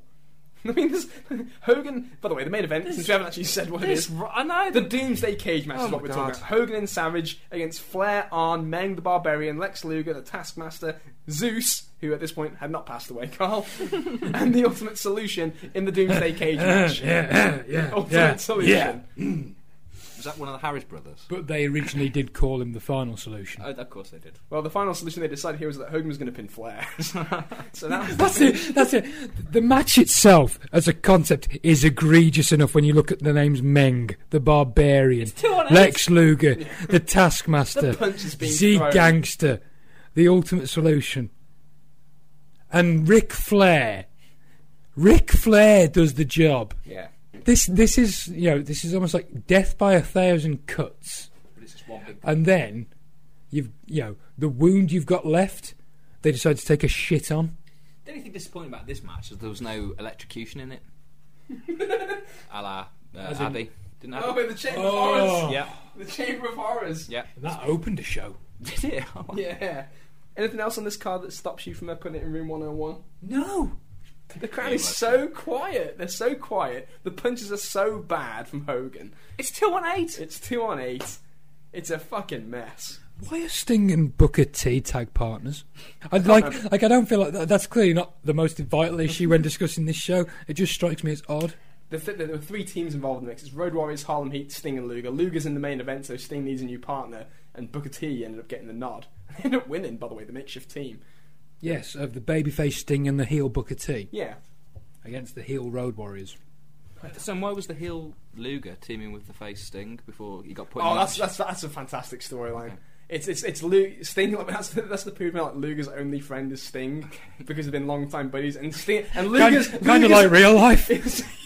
It's, great because like Luger's an asshole and everybody knows it, but he's nice to Sting's face. And then as soon as like like there's a, there's a great gif online where it's it's from a Nitro where Sting and Luger are coming out high fiving the fans. Sting's looking around looking at Lex having a great time, but as soon as Sting's not looking, Luger just stops high fiving people and walks on like he doesn't care. And as soon as Sting turns around, Luger's back high fiving the fans. he's fucking great, Luger. Anyway, that, yeah, so that's that's the background.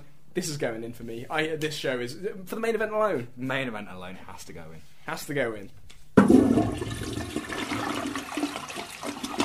Moving now to one that I've been looking forward to reading. Air Raid on the UK fan forum says, here we go.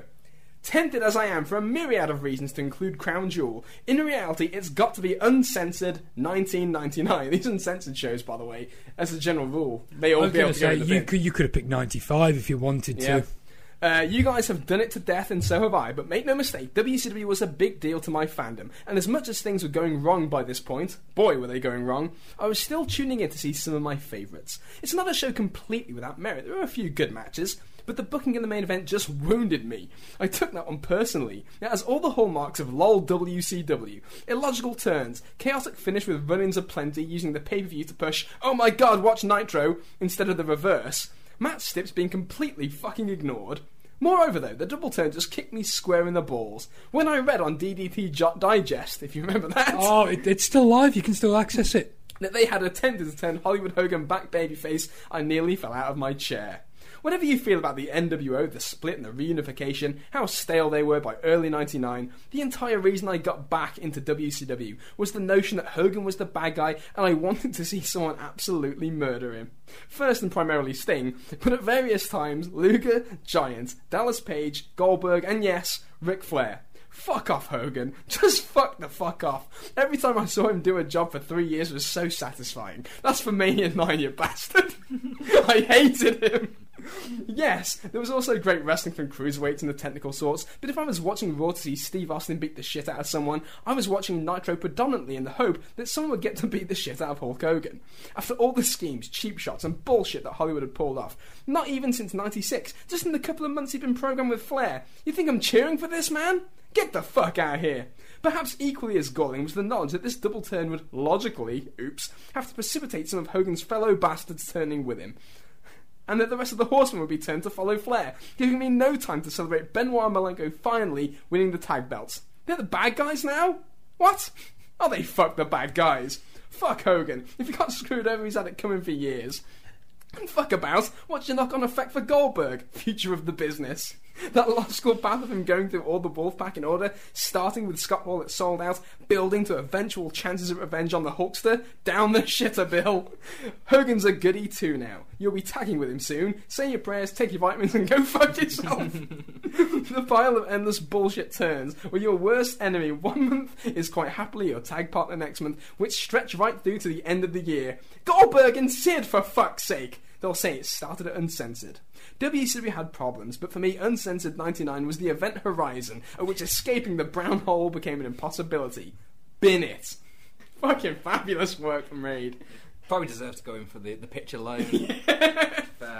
One of the strongest pitches for a show. A, a, Certainly. a tremendous pitch, um, and certainly, a, a, I think, a fairly accurate pitch. I don't need to relitigate the how ridiculous the double turn is there. He's covered it quite well, and we've covered it in the timeline shows. Take that aside, Stevie Ray and Vincent, Oh, the Harlem Street fight. Jerry Flynn and Ernest Miller, And Sonny Onoo, don't forget. and Sonny Onoo. Mm, that- I don't want to get sued. That's another humdinger. No, yeah. Racial ah, I discrimination. just- Was the Yeah. hardcore match okay? The hardcore match wasn't bad. Again, they kind of tried to. Ri- there is one pi- ma- spot in the match I don't like where they, they tried to rip off the uh, Foley rock handcuff chair shots. Yeah, they handcuff um, No, they Hack, tape, they tape hacks, Yeah. and then the tape breaks. And they just, they just batter each other. It's good. It's it's not bad, but it's, it's also nothing special. Uh, obviously, you got Nash Na- kills Rey. Nash. Nash kills Mysterio. That's so the end of that yeah. push. off off you go. Uh, and are we at the stage where Perry Saturn's in a dress yet, or does that come after this? That is uh, around this point, yeah. Mm, He's here. He's in the dress now. yeah. So yeah, not not a lot to really sniff out on the other side of things. No, I, th- I think the email is a fairly, you know, It's over. fairly accurate portrayal of, of why it's terrible and sums up my feelings quite nicely. So, uh, yeah, I agree, Air Raid. It's going in. yeah, it deserves to go in for the, the Hogan Turner line. Yeah, I think the company was ever the same. There you go. For that reason, maybe one of the easiest ones we'll have today. Why, it's just like from this point, it's accentuated that anything they do is just bollocks. yeah, exactly. Yeah, I don't- it's I don't. Yeah. Kieran Swain on the Facebook page says, I know you asked for one specific pay per view, but I'm throwing in all the UK based WWF pay per views Insurrection, Rebellion, etc. Nothing ever happened of note at them, and no titles ever changed due to them practically being televised house shows. There were 19.99 to watch on Sky Box Office and never justified that price, and that really pissed off my parents in 2000.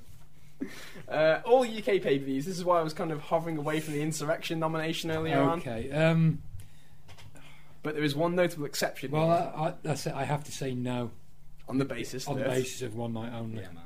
Yeah, and Shawn Michaels Yeah, is man. It's, godly heel it's, you know, performance on it- that show. and it's it's consequential. Yeah, it is. It is very much consequential. Yeah, there's a lot of stuff on that show that actually is is. Uh, Owen Hart and Vader's a underrated good match on that show too. I like that a lot. That's a good show. I mean, these outside of you know your Tiger Ali singing Leif Cassidy, but you know, Thanks, Al. Again. no ways that going in the bin. One night only, no chance. Uh, the rest of them. Mayhem in Manchester, Rebellion, Insurrection, Capital no, no mercy. No Mercy, all of them. Vinnie Jones, popping the boss man with a kick to the gut that one time. Anybody want to save that? No. Not particularly. Any of these times William Regal, they you know was there and got pinned by like Spike Dudley. Anybody? No. I like when Bulldog came back, roided out, was gored and fucking coked up and wins the hardcore title. Anybody want to keep that moment? The rest Yeah, are the okay rest- to bin off. Oh yeah. yeah. All right, so there we go. We Come to our own mutual conclusion here. Vegeta on the UK fan forum says TNA Victory Road 2011. The main event with Hardy and Sting and how Jeff was in the posi- in position to perform. It just shows the lack of structure for him to be in that state, for no one to stop him going out in that state and them actually broadcasting it. It would have been easy for the crew to say Jeff had been attacked in the back and have the match at the next pay per view and chuck Sting out there with some random to put him over. Even down to Sting apologising to the fans, it just reeked of TNA and endless mistakes. I can say, is there anything that looks more pathetic th- than the way this pay per view ends with Jeff in no condition to perform, being pinned, popping straight back up, looking completely out of it, Sting just looking disgusted, to the point where he backs up to the ramp and you hear that one fan. I can't, remember, I can't remember the exact words, but you you hear him clearly say something like, "This sucked" or something, and Sting just telling her, "I know."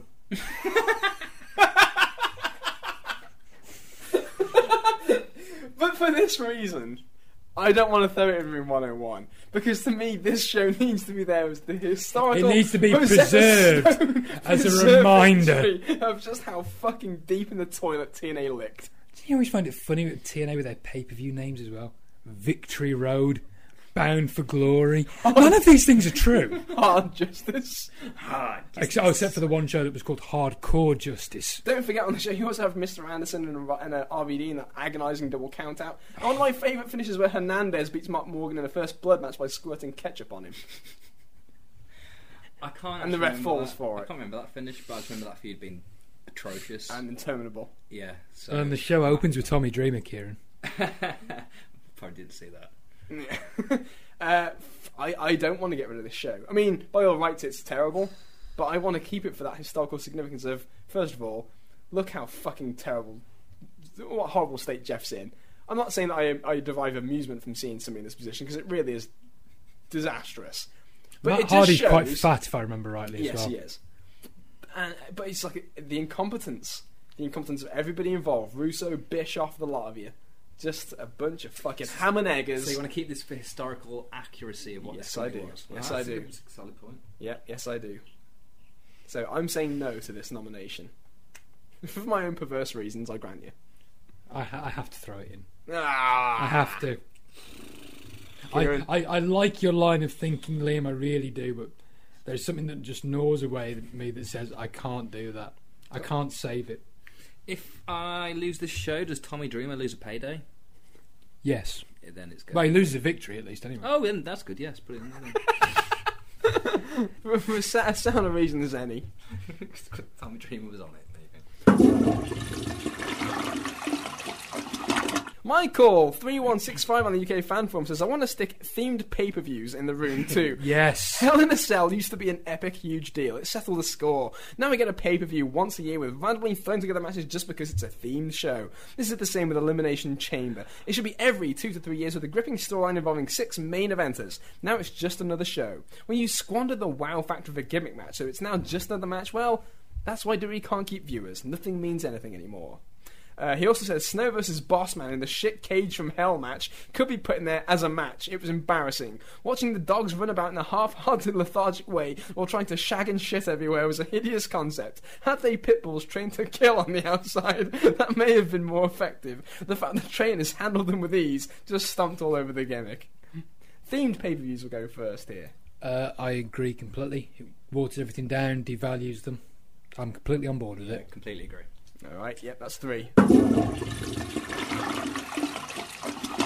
The only thing I would say is, with regards to the Kennel from Hell match, I think you could go one better and argue the toss for throwing that Unforgiven show That's in. yeah, yeah. That's kind of what I was going to segue into. That Unforgiven again. A real nothing happening. Ah, the dog's pooing is quite funny though. Yeah, but think about it again. In, in much the same way we used the Flair analogy earlier, there's a, there's a six man match that the Bulldog's in, and Rock does the job. of course he does. Kane's also in this match, and The Rock does the job. Hmm. I don't. Big Show's in this match, And The Rock does the job. Compelling argument, Jarrett Enough. China. non-finish. Yeah, yeah. it's- it's- this falls into that category of like, yeah, you know what? Fuck it, it's going in. fuck it, it's going in. I was thinking of In Your House Four as my benchmark of like that was a shit show with nothing going on. This is similar, but with a, a notably terrible match, worst match of the year candidate. So yeah, it's going in. Kieran, Yep. Yep, simple yes for you. CL Punk on the UK fan forum says CM Punk's return after only two weeks after walking away with the title at Money in the Bank 2011. The matches that he could have had outside the WWE, New Japan, Ring of Honor, whatever, this should have been a huge storyline. Uh, and also on the same episode, it was the Raw where uh, Mysterio won the tournament for the WWE title, only to lose it to John Cena in the same night, Oh my god, yeah. only for CM Punk to come out at the end. yeah. I'm down with this. Yeah, this one I do remember this show very This vividly. is- yeah, that was Rey versus Miz. that stuff with Ray Ray. That was horrid.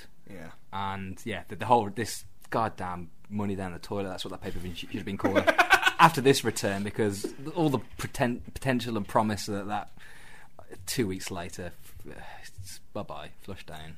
Where's Nash just to finish this off? Yeah, exactly. Just when you think this story can get any worse. By the same token, though, were any of us really surprised? I'm disappointed. I was vivid, I was very disappointed. I'm, I'm disappointed, but not surprised. I think I, I actually find it slightly more irritating from a logic standpoint. The um, why would you put John Cena, who's supposed to be your top babyface, in that sort of position? Why would you have that dynamic for John Cena? It's nonsense. In a similar vein, Jack and Ape on the F4W board says the episode of Raw around the same time after the infamous walkout in 2011. CM Punk, the anti corporate rebel, stays to support Triple H, putting on his jacket and doing commentary. Uh, it's just crap. Cena and Sheamus wrestled for 15 minutes while the match just stopped with no finish. More horrible angle and horrible just dealing with the situation. So the walkout, the the walkout happened on the previous Raw. Then this This one is going to kicks in. scrap anything Punk did for at least two months after the walkout, Yeah, You may much. as well. and then we'll we'll uh, go from there. Yeah. So both of them going to room 101. That's cool. Yeah, may Alright. as We're going to save Punk. We're going to help Punk save the business. Alrighty. You hear that, Phil? you in great. Now you are sitting on your couch in Chicago. Yeah. Big Vic on TPWW forum. This is one for you guys. He always likes to chime in with his uh, specific nomination. Oh, ECW1 Sci-Fi, January 22nd, 2008. First off, he had Chavo win the ECW title off CM Punk. Why? But more importantly, he had the most boring wrestler, Snorton Borjamin, beat both Kane and Tommy Dreamer in a battle royal. Tragically, we would lose the great Carly squashing Colin Delaney, but some sacrifices have to be made. He always loves his Tommy Dreamer gags on you, Kieran, his Carl on you, Kane on you, Carl, sorry. I give him an A for consistency. um, Boy Better Know on the F4W board says, Thunder, all of them. We've pretty much treated like that never happened anyway. I was didn't gonna we? sold. Craig Atkinson says WCW Thunder it was a show no one wanted or asked for. Production, staff, management, wrestlers, fans, no one was asking for another show and it showed with the piss poor episodes. Did anything ever happen on Thunder? Everything started to fall apart in WCW once Thunder started. And because no one wanted it, the fans ultimately saw it as a second rate show and didn't tune in, leading to ratings below what had been promised to advertisers, leading to make good payments to them by WCW. So instead of advertising paying for production costs, money was going out the door on every show. Yeah, I mean, let's be honest. If we were covering this timeline and we had to watch Thunders when they started on Liam's insistence, the timeline wouldn't be happening. is no time. No, No. no, no. That was a conscious decision to ki- stick to Monday night. Yes, I think. God, there is I can't. I can't I'm really struggling to think. What Of it. redeeming feature does it have? Like said, n- nothing of consequence really happens on the initial ones, even though they they use you know, sort of the stars on the show, and they don't theoretically they don't treat it as second rate because they have you know the featured names involved. But nothing of consequence happens because it's all still about Monday nights and winning Monday nights from there. You know that's their mind frame at the time. So nothing of consequence happens on the early shows. Then it gets to B show territory when it's really you know turgid. And then you get to 2000 with Russo, where it's some of. Think, bearing in mind how bad Nitro is, those Thunders are some of the worst things I've ever watched in any context. In any form of television. Yeah, I almost This- want to do this- a Thunder this- episode this- with I know it Carl. doesn't make me want to do. This Yeah. this isn't funny. I'm not joking about this. This is not jovial. You're not joking, but it is funny. They're terrible. Yeah, we're gonna have to watch. We're gonna have to watch some Thunders and do a Thunder show for Carl. this could be great. So, You're laughing now, Kieran. You won't be. so room 101 for Thunder, Carl. Oh yeah. Kieran. Yes. All right, it's going in. Justin Seminate from the UK Fan Forum says I like this guy already. His name. There are a few candidates for me, but only one pay per view has ever left me with a "oh fuck off" response. WrestleMania Nine. Just a really, really boring show from start to finish with some utterly inconsequential matches. Ramon versus Backlund, anyone? Crap finishes. Mega Maniacs versus Money Inc. Two doinks. Sting to Tonka countout. A stinking Lex Perfect match. And then, of course, that main event. There's lots of reasons to get stuck into Bret Hart these days, but his treatment here was utterly abominable. It was probably the first Hogan power play I witnessed, as my first pay per view was Rumble 92, and this mania set a precedent for as Hogan blows, so blows the WWF WCW. Hogan wins in 10 seconds, disappears for three months, and then jobs in disgraceful fashion to Yokozuna. The camera blew up. we then get real American Lex Luger out of the whole thing. It took WWF around nine months to get back on track. I'd say this show gave Hogan the leverage to somehow get that contract with WCW despite its clearly diminishing popularity and tired shtick. Is it the worst pay per view of all time in terms of match quality? No. But it's just but it's just such an unsatisfying, disappointing card, coupled with Hogan sucking his own cock. Beefcake must have been off buying Listerine at the end of the show. Even watching them back, this mania just doesn't feel mania special compared to the rest of the first ten. Fair play to Bret Hart's go get 'em Hulk bollocks at the end, but it doesn't save the show. The world's largest toga party, everybody. Yeah, fans didn't get that memo by the way. No, they didn't. Were you were you sitting at home in the bed sheet watching this Carl? I think the highlight of this show is Bobby Heenan backwards on the camel. Yeah. He's got some good commentary singers with Ross in there as well. Oh, well, yeah, he always does. Let's not forget uh, the ring announcer for this uh, this show, Finkus Maximus. Ambulance. Chase on the UK fan forum says, I'm certain that Hogan Beefcake versus Money Inc. is still going on. Love it about halfway through the match, they clear the ring of Money Inc. and the beefer goes for a double high five and Hogan leaves him hanging.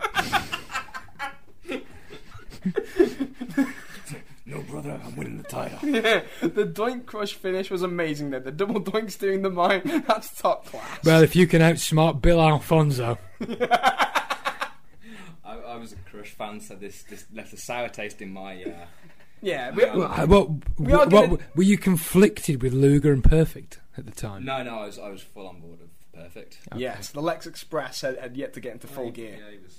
So the thing is here that okay, so for the final conclusion of the show, we're going to hit a few of these big ones, these common, uh, these common awful shows. Yeah. Which are all going in.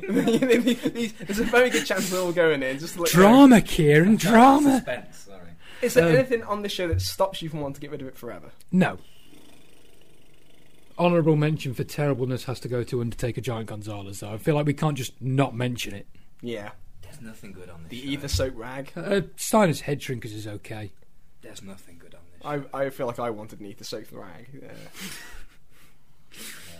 It just fucking just pisses on Bret, especially like after this dire show filled with I was going to gutless say DQs you and can, you, gutless you can you can watch most of it and say, God, this has been pretty poor. And then you get to that main event. Now you're just fucking insulting me.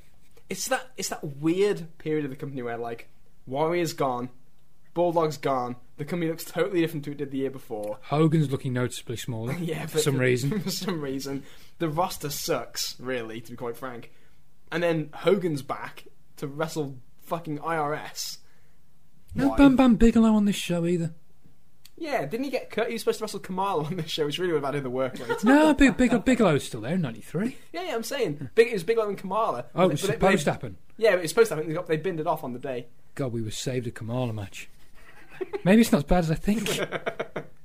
no, there's some noticeable. No, no Duggan on this show, and he's still employed. Yeah, Room 101. Yep. Definitely. Just, just, just for the absolute blight that this was on Bret Hart's run. how, how, many, how many shows has Hogan tanked so far on this show? Quite a lot. Yeah. Are we surprised in any way? Not really. It's not even his work rate. It's his just his, hi it's him. It's his general The- the- machinations. The, only thing I was saying in defence of Hogan, dare, dare I cross the Rubicon here, is that I would have put a good chunk of these shows on regardless of his involvement. That uncensored show is probably going in anyway. Mm. Mania 9 is probably going in anyway. Yes, but he does have this ability to become the main reason you put the shows in, doesn't he? Oh, yeah, it's like It's it's like the show's shit and there's the pile of shit. But when Hogan arrives, it's the steam coming off the shit. Mm. Yeah. So let's get let's get to a show that Hogan had no part of. Barry OO on WrestlingForum.com says, "I believe." I love reading these usernames.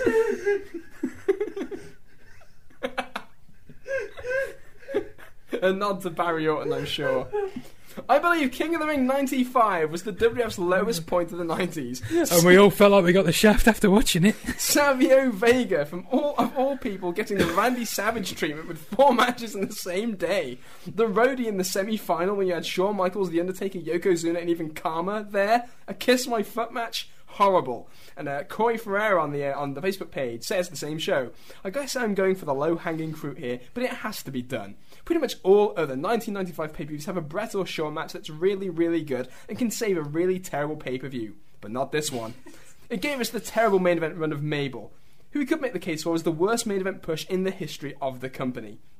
The rehashing of the Hart Lawler feud, which lacked all the heat of the great 93 feud. Tatanka in a pay per view main event, and perhaps worst of all, three, yes, three Savio Vega matches on pay per view. It's Four if you watch the pre-show. where IRS again rears his fucking boring head. well, I'm, I'm assuming that was his last day in the company. It was. It's almost as if the ref wanted to produce the worst pay per view of all time with this one. Well, they succeeded in that regard. So if King of the Ring never happens, would anyone really miss it? Probably not, since there were no positives with the show at all. And 1995 might be that little bit better without Mabel headlining a major pay per view for the world title. I got news for you. It's not going to make 95 much better. Well. But again, look at the guys who aren't on this show. I always thought this about this show, King of the Ring 95. Where the fuck's the 123 kid? He had his neck injury. Did he? Well, they said he had his neck injury. Where's That- that's- Hakushi is a run-in in the Bret match. I Jeff don't- Jarrett's the Intercontinental Champion stand on the outside while the roadie gets his, uh, his his run in the tournament. There are so many. There's, there's no, there's no good counterpoints I can give you Owen to any Hart. of this, Liam. Owen Hart, previous King of the Ring. Where are you, sir? Mabel wins. That's all you need to know. Yeah, the crowd hate it. Philadelphia. they hate this show. This this could not have been a worse place to do a show this bad. They hate this show. Well, therein lies probably it, it's it's Philadelphia, so you know the worst possible place you could pick to produce this sort of show. Yeah, three Savio Vega matches is bad. i- Is not great to think about. There are two Mabel matches. Shawn does does do a serviceable job of uh, of dragging Papa Shango to his best. The supreme fighting machine. Yeah, And you do that, you do get that great on-camera Shawn Michaels at the announcement of the 15-minute draw, mouthing bullshit. Yeah, yeah. The, the only thing that ever stuck out in my mind watching this show as noteworthy is how shocked I was that Mabel beat Undertaker. Yeah, I was who astounded. never did jobs. Taker Yeah, I know. I know. Kama runs in, but his running amounts to running in and giving him a, a kick. kick. and then the leg drop, and that's it. Yeah. Yeah. unbelievable, Yeah. unbelievable. shocking, shocking result, shocking result to the entire tournament. And I do enjoy when Sir Mo's doing his awful speech for Mabel and the crowd's bombing him with garbage. That's great. Though I do like where they pop when the one just hits, hits Mabel square on the head. it's going so badly that Vince on commentary goes, "Can we just get this over with, please?" Exactly what the crowd does think. Yeah. So room 101. Sorry, Mabel. Foreign Object on the WrestlingForum.com says WrestleMania 11 springs immediately to mind. A great roster of talent seemingly thrown together to create a lackluster card of matches, which for the most part range from forgettable to outright awful. The big surprise is that Bam Bam Bigelow and Lawrence Taylor main eventing actually isn't the worst match of the night. Bigelow worked his ass off to get a passable match out of LT. Shawn against Diesel was good too. The rest, though, was pretty awful. And for all the celebrity involvement, it just didn't feel like WrestleMania because most of the card was terrible. In fact, it's in the fucking Hartford Civic Centre. You've always had a grudge with this place. Well, they, well, it's like I said on, on previous podcasts. They will as WrestleMania comes home and no fucker turned up to watch. The lights are off. It's the party without the welcoming committee. The lights quite literally were off at times in the opener. Production's awful. Oh, the times they try and go backstage for the interviews, it's I like just- Russo fucking did it oh, in yeah. WCW. and we can't even pin this on Russo. No. That being said, bearing in mind how bad some of these shows have been, I did enjoy Diesel and Shawn.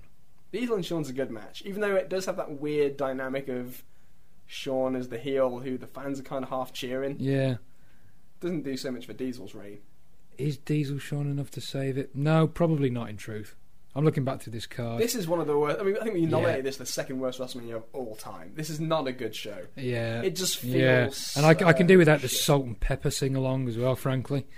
the uh, the Bret Backlund match, Bret's worst pay per view match in the WWF. Taker Bundy. Oh, that fucking stinks. Oh, God, yeah. More shit. gutless Yeah, stuff. yeah, you yeah, know that's what? just shit, can this? That's shit, can it? It's over. It's over. Oh, is it really that bad? It's, it's Watch a it really back. Bad show. Is it that egregious to make you want to erase it from history? Not just say it was a bad show, boys. Um, I mean, if it is, then fine. I'm just trying to help. well, it's, you got Bulldog Luger against the Eli and Jacob in the opener. That's completely- This is supposed to be a WrestleMania, I think. Is if this if this was called In Your House, That's true. I was going to say the fact that it's a WrestleMania If and this this is- is what they produce. if this was In Your House one, the launch of the pay per view, and they did the same card, no one's complaining. That's true. But LT and Bam Bam is the main event. Yeah. That's a bit smirching to Shawn. It's going in. It's going in. There you go. It's going in.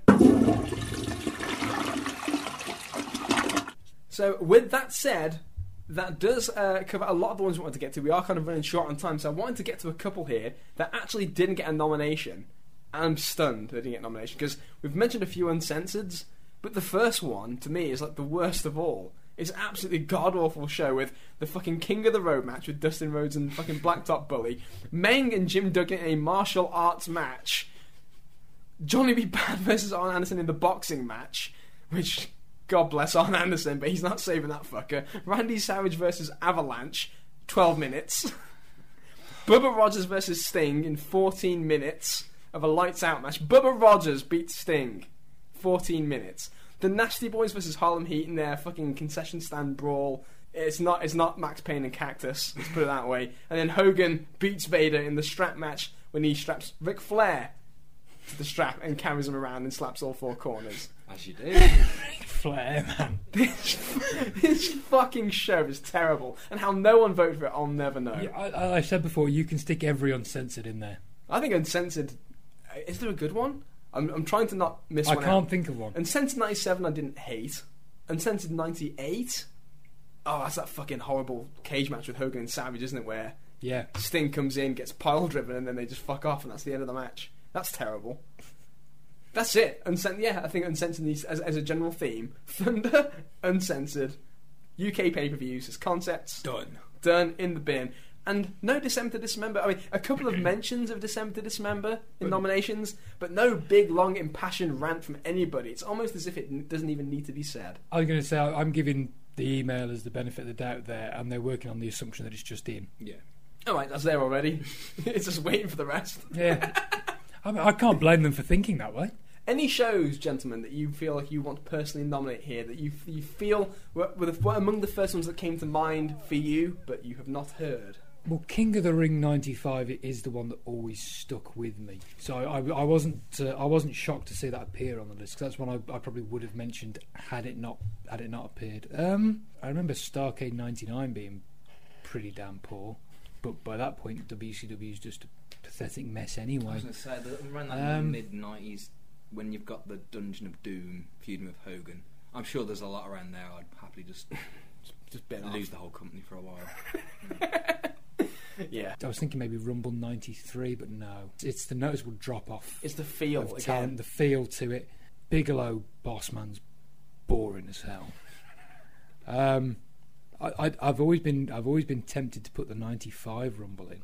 Ooh, ooh, that's an interesting one. Now, I admit this isn't this doesn't carry this isn't for a lot of the same base that we covered on the lists here. I've I've just I've always hated that Rumble. Just because of the parade of fucking arseholes. It, that it's we're it's the it's the parade of losers that are involved outside of the, you know obvious names. It really is a parade Um, because it's like just as soon as Yeah. one's gone, the next one's coming in. So, You've got you've got Parade or cavalcade? Undertaker IRS. but you got Bret Raise- Diesel. Bret Diesel's even though shitty finish, sure. Bret Diesel's good. Bob and I don't remember uh, Bob Holly in the one two three kid against Tatanka and Bigelow being bad either. That's a fun match. I think you're remembering that kindly because of the surprise ending. Don't think it's a bad match. I, I tell you what it is, and it, it may be somewhat irrational. I don't like the 60 second interludes. No, I don't think. I think everybody in the world completely would agree with you on that. Look at this fucking card of fucking people in this rumble. I'm going to read it off. Shawn and Bulldog one and two. Obviously, they go the whole way, the whole 38 minutes 40 seconds that this match goes. After one and two, in order. Eli Blue, Duke Droese, Jimmy Del Rey, Sione, Tom Pritchard, Doink the Clown, Kwang, Rick Martel, Owen Hart gets eliminated in three seconds, Timothy Well, Luke Jacob Blue, King Kong Bundy, Mo, Mabel, Butch, Luger, Mantaur, Aldo Montoya, Henry Godwinn, Billy Gunn, Bart Gunn, Bob Backlund, Steven Dunn, Dick Murdoch, Adam Bomb, Fatu, Crush. Wow. it's just. Oh. How did they get 38 minutes out of that? Shawn, Shawn! put in a shift. I'm surprised that you didn't mention the 2006 Royal Rumble. Because I thought that might come to your mind, Carl, when uh, when these awful babies that you hate. Because that's a bad show with the uh, Rey winning the Rumble for Eddie, uh, Cena beating Oh, Edge for the belt and and- killing and- off his Ends with the the fucking, fucking ring, ring collapse. breaking with the Yeah, that's a bad show. Angle Henry match, which isn't very good. Edge drops the belt back to Cena. Yeah. I, I thought that might be high on your uh, list of shows you hate. You're absolutely right. It, sh- it should be. It should have been one that, that I went to. But a lot of, of, I say more recent. Christ, it was 12 years ago. But that time period, up to now, in many respects, is a bit of a wash for me. In truth, Yeah. I- I- you know, I remember earlier stuff far more vividly. That's no excuse. You're quite right. I should have put it forward. Okay, so how about this one a little bit earlier back, which I I thought it's a recent one I, I really kind of wanted to vent about. The Generation X in your house. Oh yeah, that's trash. That's show trash. Aus- Austin Austin and Rock. Rock is very short because Austin's still not healthy. and it's fun. That's a good. It's fun. That's a lot of fun. That And there's a bit of smoke and mirrors with the truck of that, but It's good smoke and mirrors. yeah, uh, no one wants to see Sarge versus Triple H. That match is so bad. Nobody wants to see Marc and Butterbean with the sable black eye. And nobody, nobody on this planet wants to hear Goldust read Green Eggs and Ham. Forgot about that. Go back and watch that, Carl. No, If you think Thunder sucks, go back and watch Goldust reading Green Eggs and Ham on pay per view for your 1995. And by not by by. and a DQ I was finish in going the to main say, event and too. by in your house DX, we're at the point where the in your house is three hours. Say nothing of the, the Taker Jeff Jarrett match yeah. that ends with a DQ when Kane chokeslams Jeff Jarrett.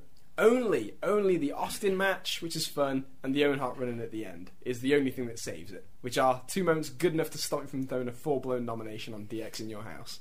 But uh, I think we've kind of run the gamut here. We've got through a lot of uh, interesting ones, a lot of different reasons why these shows are going in, but it's been a lot of fun to kind of break them down and hear what you guys think. So, with that said, I want to thank everybody for listening. I want to thank everybody for your contributions. If there's any we didn't get to, uh, I apologise, but we are unfortunately out of time. And don't forget, folks, there is a competition afoot, so by all means, best suggestions for what the G stands for in G John Chase. Ladies and gentlemen, send your nominations to the facebook.com slash SCG radio, and the winner will get a signed copy of Crazy Like a Fox, the definitive chronicle of Brian Pillman 20 years later. Gigolo? He kind of looks like Jimmy Del Rey. he's, got, he's got the same sort of facial hair. Draw the line there. Draw the line. Thank you very much for listening. I am Liam O'Rourke, Carl Jones, Goodbye, everybody. Kieran O'Rourke. We'll talk to you again next week.